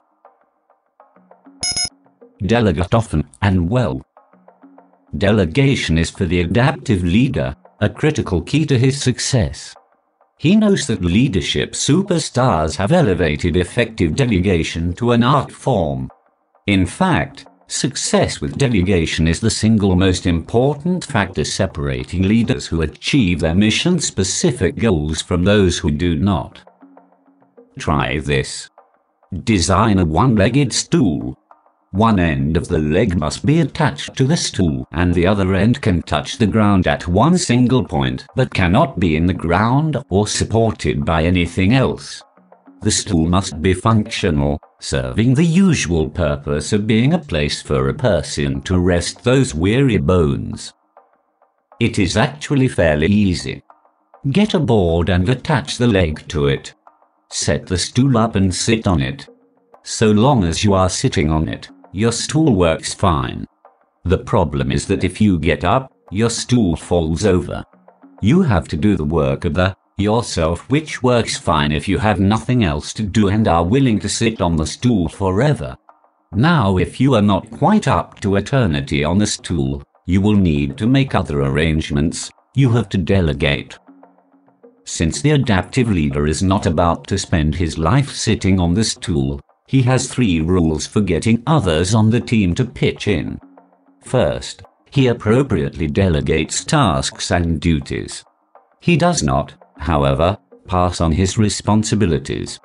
He is still responsible for the team's success, but others on the team can and should help carry the load. This cannot be a whatever happens to be around process. The adaptive leader is careful to only delegate to people who have the skills and know how to get the job done. They have to be up to it. Second, the adaptive leader does not delegate a job to someone and then try to manage it himself or second guess the person who is assigned the job. His reasons here are important. He is not going to sit on the stool and is not about to hover around just to be sure the job gets done or that it is not screwed up. If he needs to do that, he might as well sit on the stool himself. More importantly, second guessing and a hands on approach with delegated tasks would mean that he did not have much confidence in the person given the assignment. If that is where it is, the leader screwed up. He delegated inappropriately, he picked the wrong person to hold up the stool. Third, the adaptive leader always delegates enough authority so the person can get the job done. This does not mean that he gives anyone an unlimited, free rein. What each person does must fit with everyone else's activities. The team needs to work together as a team. At the same time, each team member needs the freedom and authority to do what needs to be done. The adaptive leader does not get into, Mother, may I? It certainly is not a check with me at every step along the way for authorization approach for his team. Those on the team are competent, make good choices and decisions, and can be trusted to do the right things right. If this is not true, he needs to re-examine who is on his team and think about who may need to be replaced.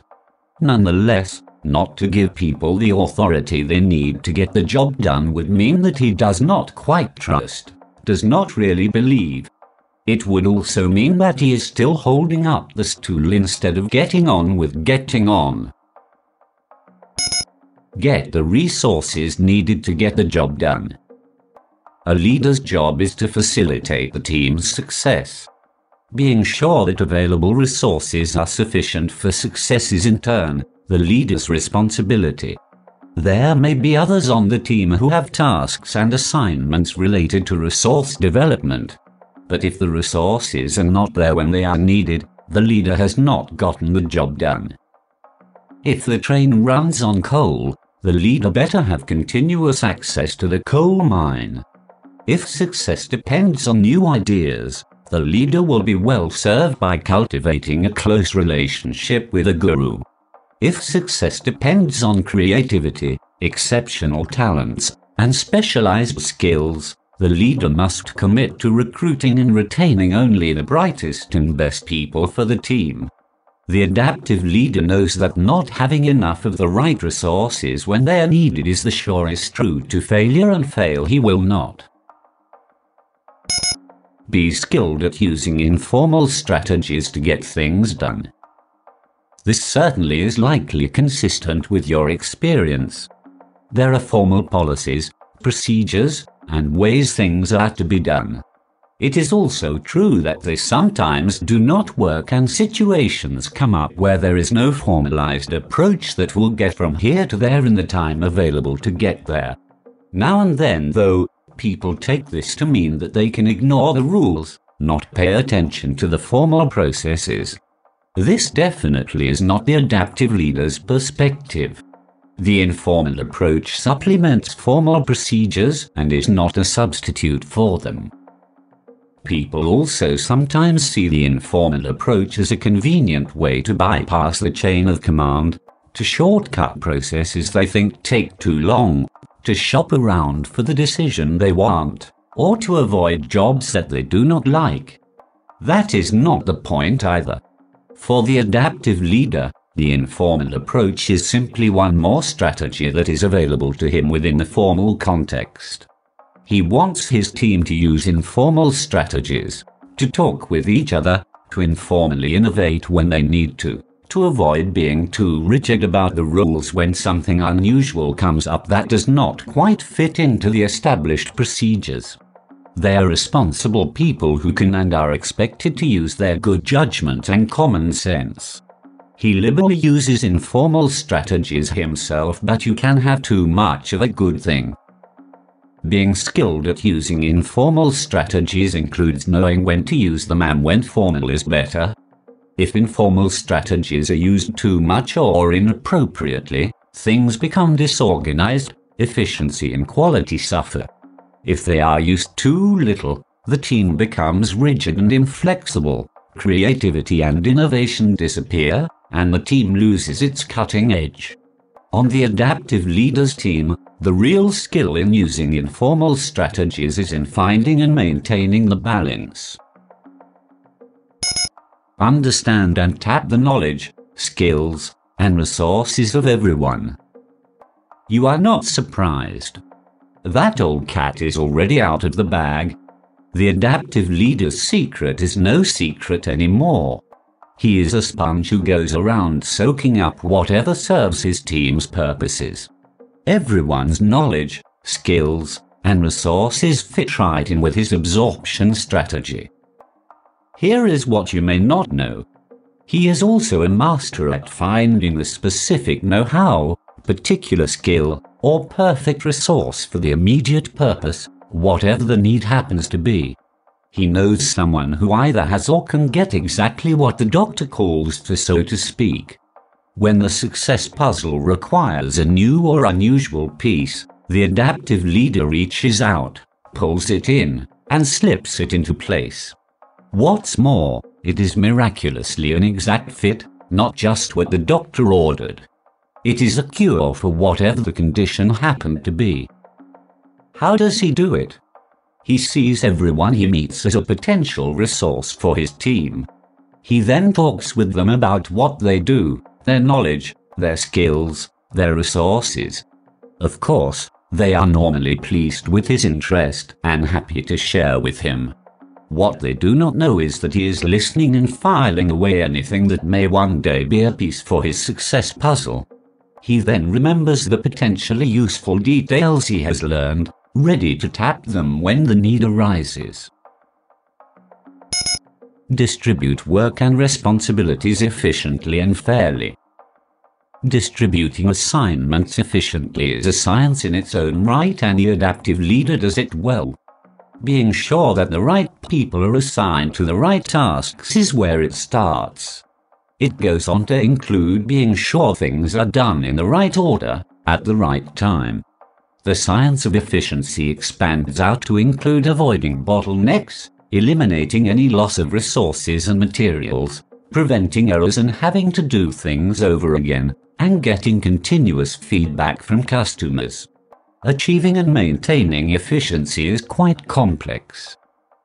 For adaptive leaders, though, there is an underlying dimension that they emphasize at least as much as maximizing the efficient conversion of resources into programs and services that are fully responsive to the needs and interests of customers.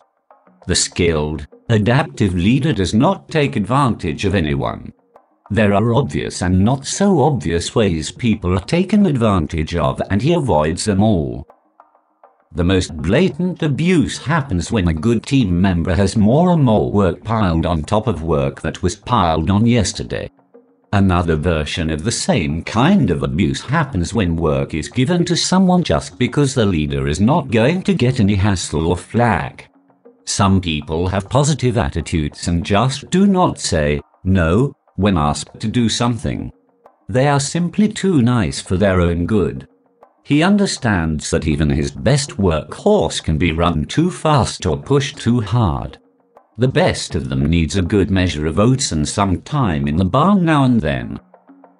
Two other areas of unfairness and abuse are also worth noting. First, Tolerating anyone's not doing what is expected or doing less than is expected is unfair to others on the team. Letting shirkers get away with it does nothing but shift the burden unfairly onto others. Second, assuming that everyone is equally efficient is wrong. This is particularly unfair to those who are unusually efficient. The exceptional few can routinely do a two hour job in an hour and a half. Do you then expect them to do more work in the extra half hour? The adaptive leader does not think so. He will discuss options with them. But the choice is theirs. He certainly would not increase the load just because someone is especially efficient and hard-working. There is a further but hidden area of unfairness that even the most skilled and sensitive leader can overlook if he is not very attentive. People should not be expected to do things they do not know how to do or do not know how to do well. The solution here is fairly simple. Identify individuals who do know how to do what is expected and add them to the team. For the adaptive leader, there is an even better solution. Train people who are already on the team to do the job, to do it well. They are already on board, already committed to the mission, already vested in the team's success. He knows that it is always better to invest in those who are already on your team than to take a chance on newcomers. The Johnny come lately likely will do fine, but the adaptive leader is committed to sticking with the horses that got him there, whenever he can. Defer to others when they are more knowledgeable, skilled, or competent. None but a certifiable power junkie would go with his own ideas and skills when someone more competent is readily available. Nonetheless, power junkies are more prevalent than you might think. You can find them mostly in the middle ranks but rarely at the top. Leaders do not get there by ignoring or overlooking expertise in others, and especially not in people whose knowledge, skills, and resources can increase their chances for success. Skilled leaders take full advantage of whatever may give them the winning edge. The adaptive leader's reason for deferring to the expertise of others goes a little further, though. He truly values differing styles and opinions. Each person on the team has know how, skills, and resources that are unlike those of anyone else. They all have their special areas of expertise. They also have their individual approaches ways of thinking, and perspectives. This gives fullness and flavor to the team. Not to take advantage of this richness would be like ignoring the matador when he suggests that you let him handle the bull this time. Deal with problems before they become crises. You already know that the adaptive leader has an organized mind and an uncanny ability to see problems before they are problems opportunities before anyone else knows that an opportunity is at hand. There is a value added benefit of having a skilled, adaptive leader that you may not know about. He deals with problems and issues as soon as he becomes aware of them. It is part of his do today is business today approach to everything. It also makes it easier for him to have an organized mind. The less there is to keep track of, the easier it is to keep it organized. You know about how hectic things are the day after vacation. Stuff has not gotten done and work is backed up.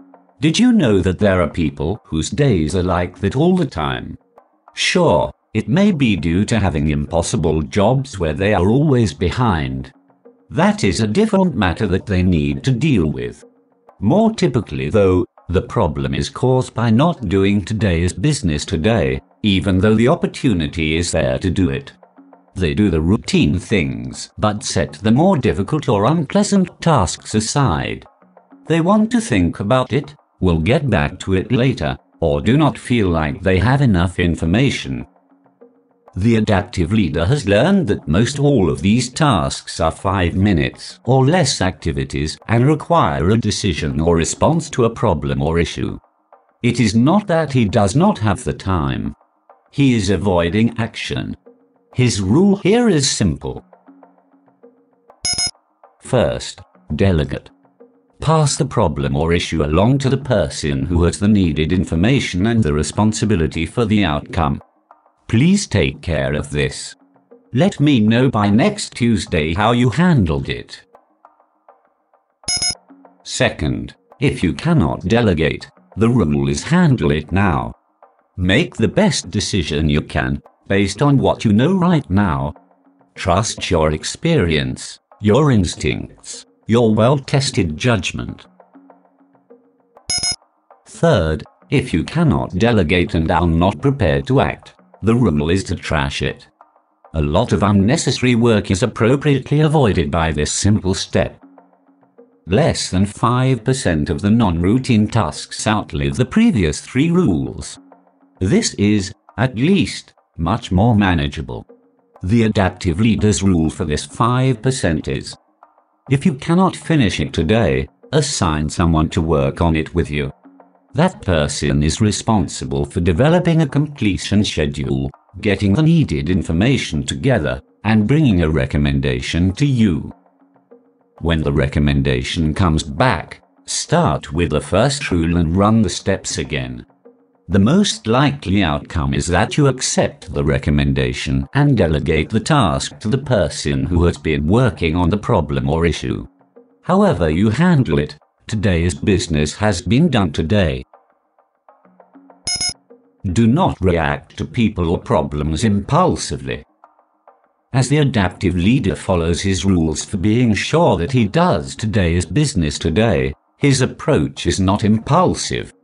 First, he resists the temptation to just do something, do anything to make the person or problem go away. What exactly would you like for me to do? How do you see this working out? What else have you tried before bringing this to me? Questions like these get more information. Just as importantly, they slow things down. While the adaptive leader is listening, he mentally sorts through his options.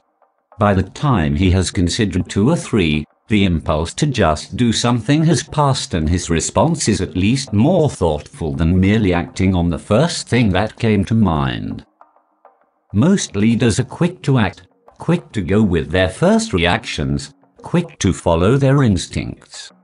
This characteristic is one of the personality elements that separates the best leaders from the mediocre. The downside of this is that they are also extraordinarily reactive. Their mental and perceptual quickness can cause them to jump to wrong conclusions or act too quickly. The patience required to listen and learn can easily elude them. Knowing this, the adaptive leader is slow to confront people and even slower to get into arguments, understanding that these are normally impulsive events. He has no problem expressing his point of view and no reluctance to confront people when necessary. However, doing either without thought and clear reasons is risky and usually counterproductive. An important benefit of this more considered approach is that he has an opportunity to exactly fit his reactions to the situation or circumstance. People tend to think that the issue is overreacting. This leadership pitfall is well known. The adaptive leader's experience tells him, though, that underreacting is often a more significant problem. If his reaction is too intense, he can usually go back, apologize, and correct his reaction. If it is not intense enough, he may never know. He thinks he made his point, but others do not think it was particularly important or that he was all that serious. Getting the balance right is a continuing challenge for every leader. Being assertive but tactful is where the balance is to be found. He needs to be assertive enough to avoid any misunderstanding while being tactful enough to avoid emotionally pushing people away. Here is his secret. The more important and strongly held his point, the more quietly and the more slowly he makes it. Whispering would be going too far, even though people are more likely to hear and decide it is important if you whisper. The skilled, adaptive leader runs no chance that he will not be heard and understood. At the same time, he gives these little voice clues that it is time to listen and learn. Of course, he does not interrupt. He waits his turn to talk, especially if he wants to make an important point. He has another little strategy, though. He waits until the conversation has moved on to another topic. He then says, let me take us back for a minute. We were talking about X. Let me make this point clearly. He then succinctly makes the point that he had not made before. Thanks for letting me interrupt. We were talking about. His point will now neither be missed nor forgotten. Be hard on problems and soft on people. People deserve consideration, Problems do not. The adaptive leader wants good people to stay, annoying problems to go away. Problems need solutions. People need support. People are not the problem. Problems are the problem. You are driving along a country road and run out of gas. Are you the problem or is your being out of gas the problem? Should you choose to focus your frustration on yourself and not deal with the problem, you could easily miss the point. Your being out of gas is not the problem either. Your immediate problem is that you cannot go with your plan to get where you were going by driving your car. Suppose that, just as you ran out of gas, your trusted brother and his friend stopped and offered to give you a ride. There, your problem is solved, but not quite. You cannot leave your car on a country road. Oh well, you will just sit there and pound on yourself. You are not off the hook. You did run out of gas. I don't think so, you say. You will see if they can either siphon some gas from their car or go get some and bring it back to you you will be at least soft enough on yourself and hard enough on the problem to take advantage of what now seems like an obvious solution. Be honest now. You did assume that you had neglected to get gas, did you not? Had you paid more attention, you would have avoided the problem altogether. Stop and think about this for a minute. Are there other reasons why a car might run out of gas? Is your screwing up the only reasonable explanation? Maybe you did forget. But if that is your only consideration, you could easily miss other, more serious reasons. You likely can now think of a couple of additional reasons why you might have run out of gas that have nothing to do with your neglect. But why did you need to be coached? More importantly, do you suppose that you would have been less hard on someone else slower to jump to conclusions, had that person been driving the car instead of you? It is unlikely. That is the point. There are other and many times more likely explanations for problems than people cause problems. As the adaptive leader might say, problems cause problems. People are problem solvers. Be soft on people if you really want your problems solved. Be flexible and willing to compromise. Have you ever played American football? If so, you know that on fourth down with four yards to go, it does not cut it to be flexible and compromise even if the other team does agree to give you three yards on a friendly basis, with no conflict or confrontation. It will not even help if they agree that the next time you have the ball, you will only need nine yards for your initial first down. If that is not good enough, they are open to being even more flexible and are ready to compromise. If you will just give them the ball now, you can have a free point added to your score. You acknowledge the utility of flexibility and compromise. You share, take turns, and are skilled at give and take. You do not expect to get your way every time. You are a team player. But you and your team are going to pass on the offers and go for it. If you get the four yards, that is great. If not, that is the way the game goes now and then. Either way, you would play, no flexibility, no compromise. What is the real message here, then? It is wisdom in two parts. Do not deal with people in win slash lose terms, if it can be avoided. Now, there is a message worth taking to heart. It is also a talent that skilled, adaptive leaders have carefully perfected. They know how to manage, how to be flexible, when to compromise, when to avoid getting into win slash lose transactions. They have also developed the skills needed to avoid the rocks colliding with the hard place. Adaptive leaders know equally well when it is time to shift to part 2. They know when to move the hard place directly into the path of the rock. It would be convenient to tell you that there is a well-tested guide to direct you to have the battle here but not there, to hang tough over this but not over that. Sorry, nothing so simple this time. Each leader has to carefully pick and choose, being very cautious and thoughtful about the choices. Nonetheless, he must make the stand where and when it has to be made.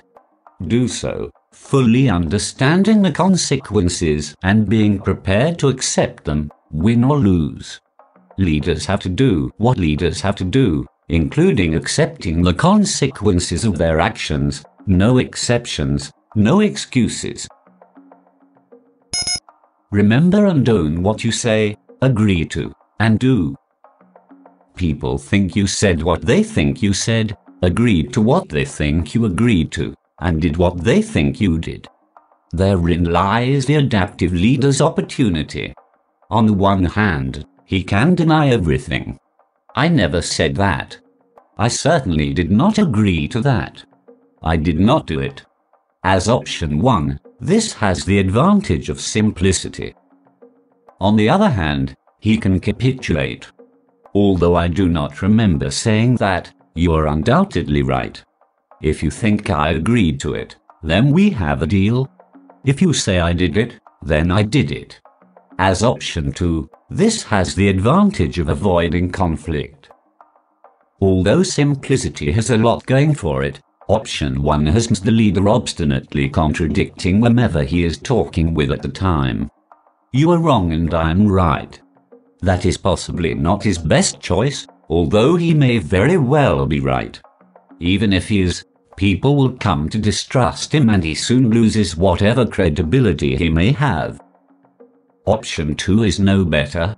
He is just going along to be going along. He does avoid conflict, at least for the moment, but he does so totally at his expense. Even worse, people will quickly come to believe that he does not know what he said, agreed to, or did. It is but a small step to their not believing him when he says, agrees to, or does anything. His effort to avoid conflict destroys any credibility he may have. Using options 1 or 2 only now and then is not much better. It takes longer to lose credibility, but lose it you do. In some ways, Occasional use of one or the other option is more problematic than consistent use of either.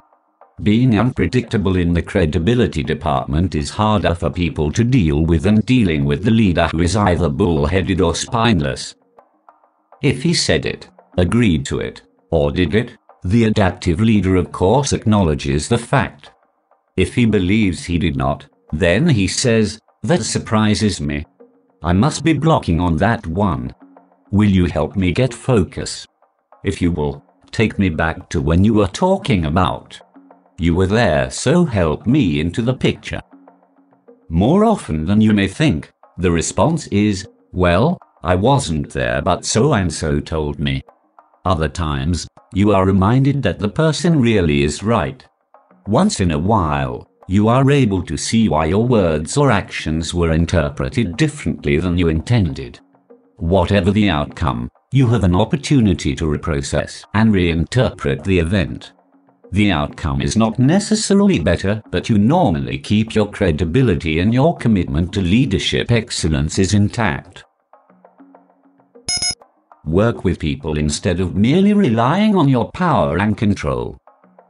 You know that relying on power and control stifles innovation, creativity, and cooperation.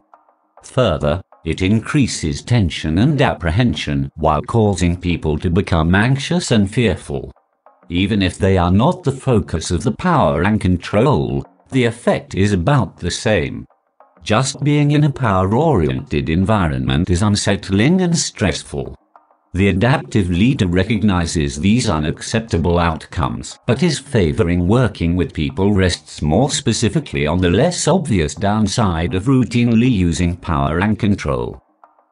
Regularly using power and control is ineffective and counterproductive. It does not work. More specifically, the more skilled the employee, the less effective it is. The more important the person's participation is to the team, the more using power and control jeopardizes the team's success. The more choices the person has, the less acceptance there is of such nonsense. Unnecessary use of power and control leads to your best people leaving. What's more, if they cannot leave, they gradually shut down on you you do not consistently get the best they have to offer. Give this a minute's thought. The team's brightest and best either leave or perform below their best. Over time, what is the result? You have only those people who are less skilled and competent, along with others who are not at their best. Now who is left on your team and how does that bode for team success? The adaptive leader works with people because it is the right thing to do. He only uses power and control when he has no other viable options, since he wants to maximize innovation, creativity, and cooperation. Most critical to his success, though, he passes along as much power and control as people on the team can productively and constructively manage. Working with people who are so empowered keeps good people on the team and extends to them the opportunity to be great. Given that potential for excellence, the skilled adaptive leader never loses focus on this simple point. Power and people don't mix. Take everyone into consideration when making decisions. People need and deserve consideration. They want to be involved and to have their interests and points of view considered whenever decisions are made. They expect to matter and to make a difference as individuals. There is another level of truth here. On the one side, not taking everyone into consideration runs a chance of alienating those who are left out or ignored. If that happens, they become less invested in the team and less committed to its success odds for achieving the mission go down and leadership is weakened. It is a similar outcome to that seen when power and control are used excessively and inappropriately. Do-it-yourself leadership does not work unless you really do intend to do everything yourself. On the flip side, the decision itself is suspect. There are people who could have and should have been consulted. The people who have to deal with the effects of the decision are taken by surprise and may not be prepared to handle the consequences of the decision. The rumor mill gets a new source of fuel, and confusion within the team increases. Unintended problems develop and the original decision often has to be modified to accommodate to the consequences of not taking everyone into consideration. With all this, taking everyone into consideration is not only the sensitive thing to do, it is an essential strategy for leaders who value making the right decision, the first time, on time, every time. Related to this is trying to understand the what and why of problems before taking action. This cannot be done without taking everyone into consideration. Simply put, that is the only way to be sure that you first understand the problem. Even for the most experienced leader, it is ordinarily impossible to handle a problem until he actually knows what the problem is. Recall the stool with only one leg. It is a good example of the what and why of problems. That stool belonged to a team that had a take charge leader. He knew what the problem was and how to fix it. He simply threw the piece of junk into the trash and the problem was solved. He first observed and analyzed. That is a piece of junk. Next, he defined the problem. Junk should not be left laying around. Finally, he problem solved. Into the trash it went. Did this I know what's best for everyone approach solve the problem? Yes, it did. Did it cause other problems? It likely did not. Can you think of reasons why the approach might not have been appropriate? You probably can.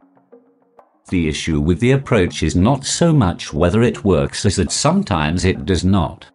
When it does work, which is most of the time, it goes unnoticed. When it does not work, people are upset, other problems develop, and a round of second guessing begins. If the leader is committed to doing the right things right, the first time, on time, every time, he will need to reconsider the approach. Two points are important. First, problems seldom need an immediate, right now solution. When they do, then action must be taken but there is normally time to at least ask a question or two. Is there some reason why that one-legged stool is just laying there? Does anyone have plans for using it? Is throwing it away going to cause anyone a problem? Second, and here is the most serious issue, the I'll fix it myself without consulting with anyone approach is habituating. The symptoms include an irritating increase in arrogance, less value being placed on other people and their contributions, increasing insensitivity to the needs and interests of others, and less focus on the team and its mission. Over time, the symptoms also include an increase in bad decisions and a decrease in problems really getting solved. Instead of things getting better, they actually get worse, and the misguided leader does not have a clue why. He believes that it is because people are causing problems instead of taking care of business. You may hear him say, I spend all of my time putting out fires. It is no wonder we don't make much progress. If everyone would just do what they are supposed to do, I could get things on track. Of course, he never considers the possibility that his attitude and problem-solving approach are themselves the underlying source of all those fires. Make the tough or unpopular decision when necessary. One of the adaptive leader's most challenging leadership dilemmas comes with this strategy. He takes everyone's ideas and points of view into consideration gets input from those who are familiar with the problem or issue, and consults with people who may have special interest in the outcome or an important perspective. A high level of consensus develops from these activities, and it is clear what most people think he should do. He then struggles with the decision, processes it through the filter of his experience and judgment, and makes the one decision that no one expected or can support. Even more exasperating for others is his inability to give them an explanation for his decision that they can understand or accept. They think that he is wrong, believe that he has made things worse, and feel betrayed. They are unhappy and now are less trusting of anything he says or does. He is just going to do whatever he wants to do. He doesn't care what we think or feel. When he talks with us, he is just going through the motions. He is out of control, and it does not matter what we say or do. There is no point in talking with him about anything. He won't listen to anyone. Does he thus take the easy alternative and simply accept the advice and guidance others have provided, go with their preferred decision? If he does, few will second guess or find fault however things turn out. Additionally, he avoids the unpleasant need to deal with a I told you so chorus if the consequences of his decision are not what he expects. If he goes with his decision and things work out well, he may or may not get the credit. If things are worse, he gets the blame, whether his decision had anything to do with it or not. Had he done what they advised, things would be fine now. It is a damned if you do and damned if you don't dilemma, for sure. This dilemma is at the heart of adaptive leadership. When should a leader defer to the collective wisdom of others, and when should he go with his personal best judgment, given what he knows at the time? His solution is fairly simple, as it turns out. He always goes with the collective wisdom of others unless he believes very strongly that they are wrong. It is not enough to believe that he is right. He has to also believe that they are wrong. Having made that decision, he may still go with the collective wisdom if he believes that the consequences will not be excessively problematic or can be reversed, if necessary. They might be right, and even if they are not, their empowerment entitles them to their turn at bat, so to speak. On those few occasions when he believes he is right and others are wrong, and that the consequences of going with their recommendations would be very negative and not reversible, the leader does what he has to do. He has only one responsible choice. He can handle people's being unhappy or upset with him at times. He cannot accept his failing to do what he knows needs to be done. Even more to the point, he could not accept his failing to lead. A leader leads, and if he caves in when the heat gets turned up, it is time for him to pass the torch along to a more legitimate leader. If you can't stand the heat, get out of the kitchen. Thank you, Mr. President. Attend to the details without getting bogged down in them. The devil is in the details. That is the only point here. What can be missed is the fact that this devil is particularly devilish. Every situation, set of circumstances, problem, or issue has its broad brush look and feel. From that perspective, it takes on its special definition. Given that definition, one leader draws on his insight and experience and takes appropriate action. He does not need the details to know what to do. In fact, he is so oriented to managing people and processes at this level that he quickly becomes impatient with those who insist on providing far more detail than he wants or needs. Other leaders take a different approach. They want and need every detail, no matter how trivial. They believe that the more information they have, the better will be their choices and decisions. These leaders see themselves as thoughtful and thorough. Leaders whose style is not as detail oriented are, they think, impulsive and inclined to shoot from the hip. Here is the underlying problem. No matter how much detailed information leaders have, there is most always more information that could be made available if they are patient enough. There are also things they cannot know and details that will not be forthcoming no matter how patient they are. It is normally possible to know more and impossible to know everything. Leaders always act based on partial information. The challenge is knowing when to act and when to wait on more detail. Were that not enough, information tends to go down in proportion to the potential unwanted consequences of the decision or choice. The more potential there is for bad outcomes, the less well informed the leader is likely to be. In these situations, some leaders tend to act too quickly and others tend to get bogged down in the details and postpone action indefinitely. If you are apt to act too quickly, slow down and assimilate more detail. If instead, you are apt to obsess over the details, take a deep breath and act. Either way, you may want to use a special technique of adaptive leadership. Set a specific, future time to decide. This forces you to consider more detail and to get more input. It also forces a closure to input and an endpoint for attending to detail. When the time comes to decide, you decide. When the bell rings, jump on that bull and hope you can hang on. Give people clear, frequent, and accurate feedback. This unusually complex strategy starts with being as quick to tell people what they have done right as you are to tell them what they have done wrong. That does not sound difficult, does it? What if the order is reversed, though? Be as quick to tell people what they have done wrong as you are to tell them what they have done right. Now it sounds odd, it seems like equal attention needs to be given to both what's right and what's wrong. That is exactly the point. It is not necessary to go into a lot of detail about leaders who only relate to team members in terms of problems and things they have done wrong. They also point fingers and know that every problem is someone else's fault.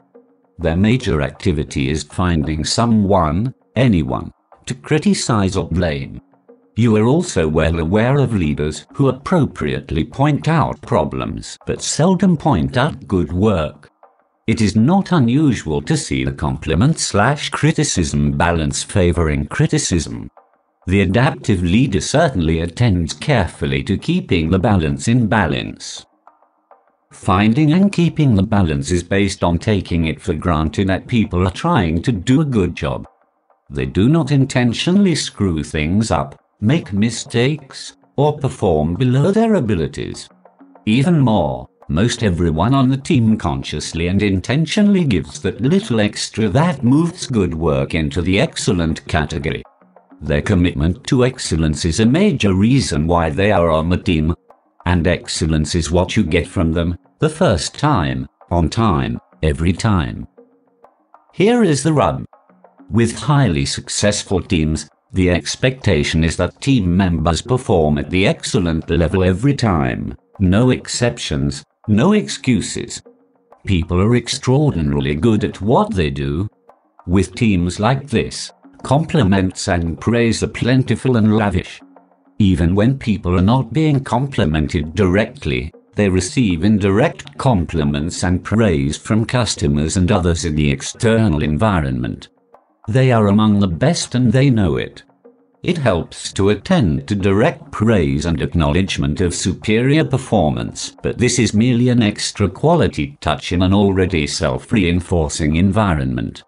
If a team is not doing well, compliments and praise will not by themselves help much. If it is doing well, additional praise and compliments will not add much to its success. The real issue here is criticism. Of course, the adaptive leader praises publicly and only criticizes in private. He also is very careful to assure that his criticism is an exact fit with the problem or issue, not overdoing it or underdoing it. Criticism, no matter how well it is managed, introduces a negative element into a fast-moving, stressful environment where people are already on edge and pushing themselves to their limits. The effect is that the person who is criticized and those who are coincidentally in the immediate environment becomes apprehensive and less productive, at least for the moment. The point is that criticism is always temporally counterproductive. For this reason, The adaptive leader is quick to praise but very cautious when criticizing anyone, for any reason. Clear, accurate, and frequent feedback is certainly important. The adaptive leader knows, as well, that providing constructive and effective criticism is the most delicate area of the feedback balancing act. If this feedback is inappropriate or excessive, the person will overreact or withdraw, and the outcome is often worse than the original problem. If criticism is not forthcoming when it is appropriate, or is not focused enough, the problem or issue persists and likely will get worse. Getting criticism right is critical for any leader and an essential ingredient of a high performance team. As if the challenge of getting criticism right were not enough by itself, there is an additional dimension that further complicates the matter. The standards increase. Yesterday's acceptable performance levels are under continuous review and may not be acceptable today. Team members who have performed adequately in the past may have that same quality of work criticized and judged unacceptable today. They find that they have shifted from valued team members to people who are marginal performers. At a minimum, the bar is constantly being raised and higher levels of performance are expected. The unavoidable but possible result is that a member has to leave the team. If this happens, other members then become anxious about whether they might be next. Because of this anxiety, any criticism must be managed very carefully and judiciously. The major implication of all of this is that an adaptive leader must be a very good teacher. Further, all incidents or situations that could potentially lead to criticism must be redefined as teaching opportunities. Good leaders never criticize. It is just too dangerous. Instead, they know how and when to teach and are careful to never miss a teaching opportunity. The key here is in understanding the nature of the teaching opportunities. The most common prompt for these types of teaching opportunities stems from an inadequacy in work or work performance. The team member is just not up to today's expected level in one or more areas. Dealing with this is fairly easy. Simply sit with the team member to discuss the inadequacies and to develop a mutually agreed on plan for correcting them. This may mean more training, more attention to detail, connecting with a mentor, or anything else that will get the valued team member from here to there. Set specific dates for activities, for evaluation of progress, as well as for having the deficiency corrected. As you can see, it is simply another application of the adaptive leader's usual problem solving strategy. The more serious challenge comes when the team member either cannot or will not do what is expected or continues unacceptable behavior after having been warned. First, there must not be any delay. It is unfair to the member to put off confronting the issue. Further, avoiding doing what needs done gives the member the impression that there is no problem. Do today's business today, even if it is uncomfortable or potentially unpleasant. If you need additional incentive, the task will become even more uncomfortable and unpleasant if you postpone it until tomorrow. When you do confront the issue, say, My problem is. Be quite specific. You either will not or cannot do what I expect. If you can't, we will talk about that. If you will not, there is nothing to discuss further. You cannot remain on the team. Is it can't or won't? If the team member feels capable, develop a plan to correct the problem. If the member feels incapable, reassign the team member to other responsibilities, if possible. If the member has to leave the team, make the arrangements to do that, giving as much consideration to the individual's needs and circumstances as you can. You are still dealing with a valued person even though team membership is terminated. People in this situation are entitled to the same level of humanity and respectful treatment as they received while they were being recruited for the team. The adaptive leadership excellence basics still apply every day, every time, with everyone, no exceptions, no excuses.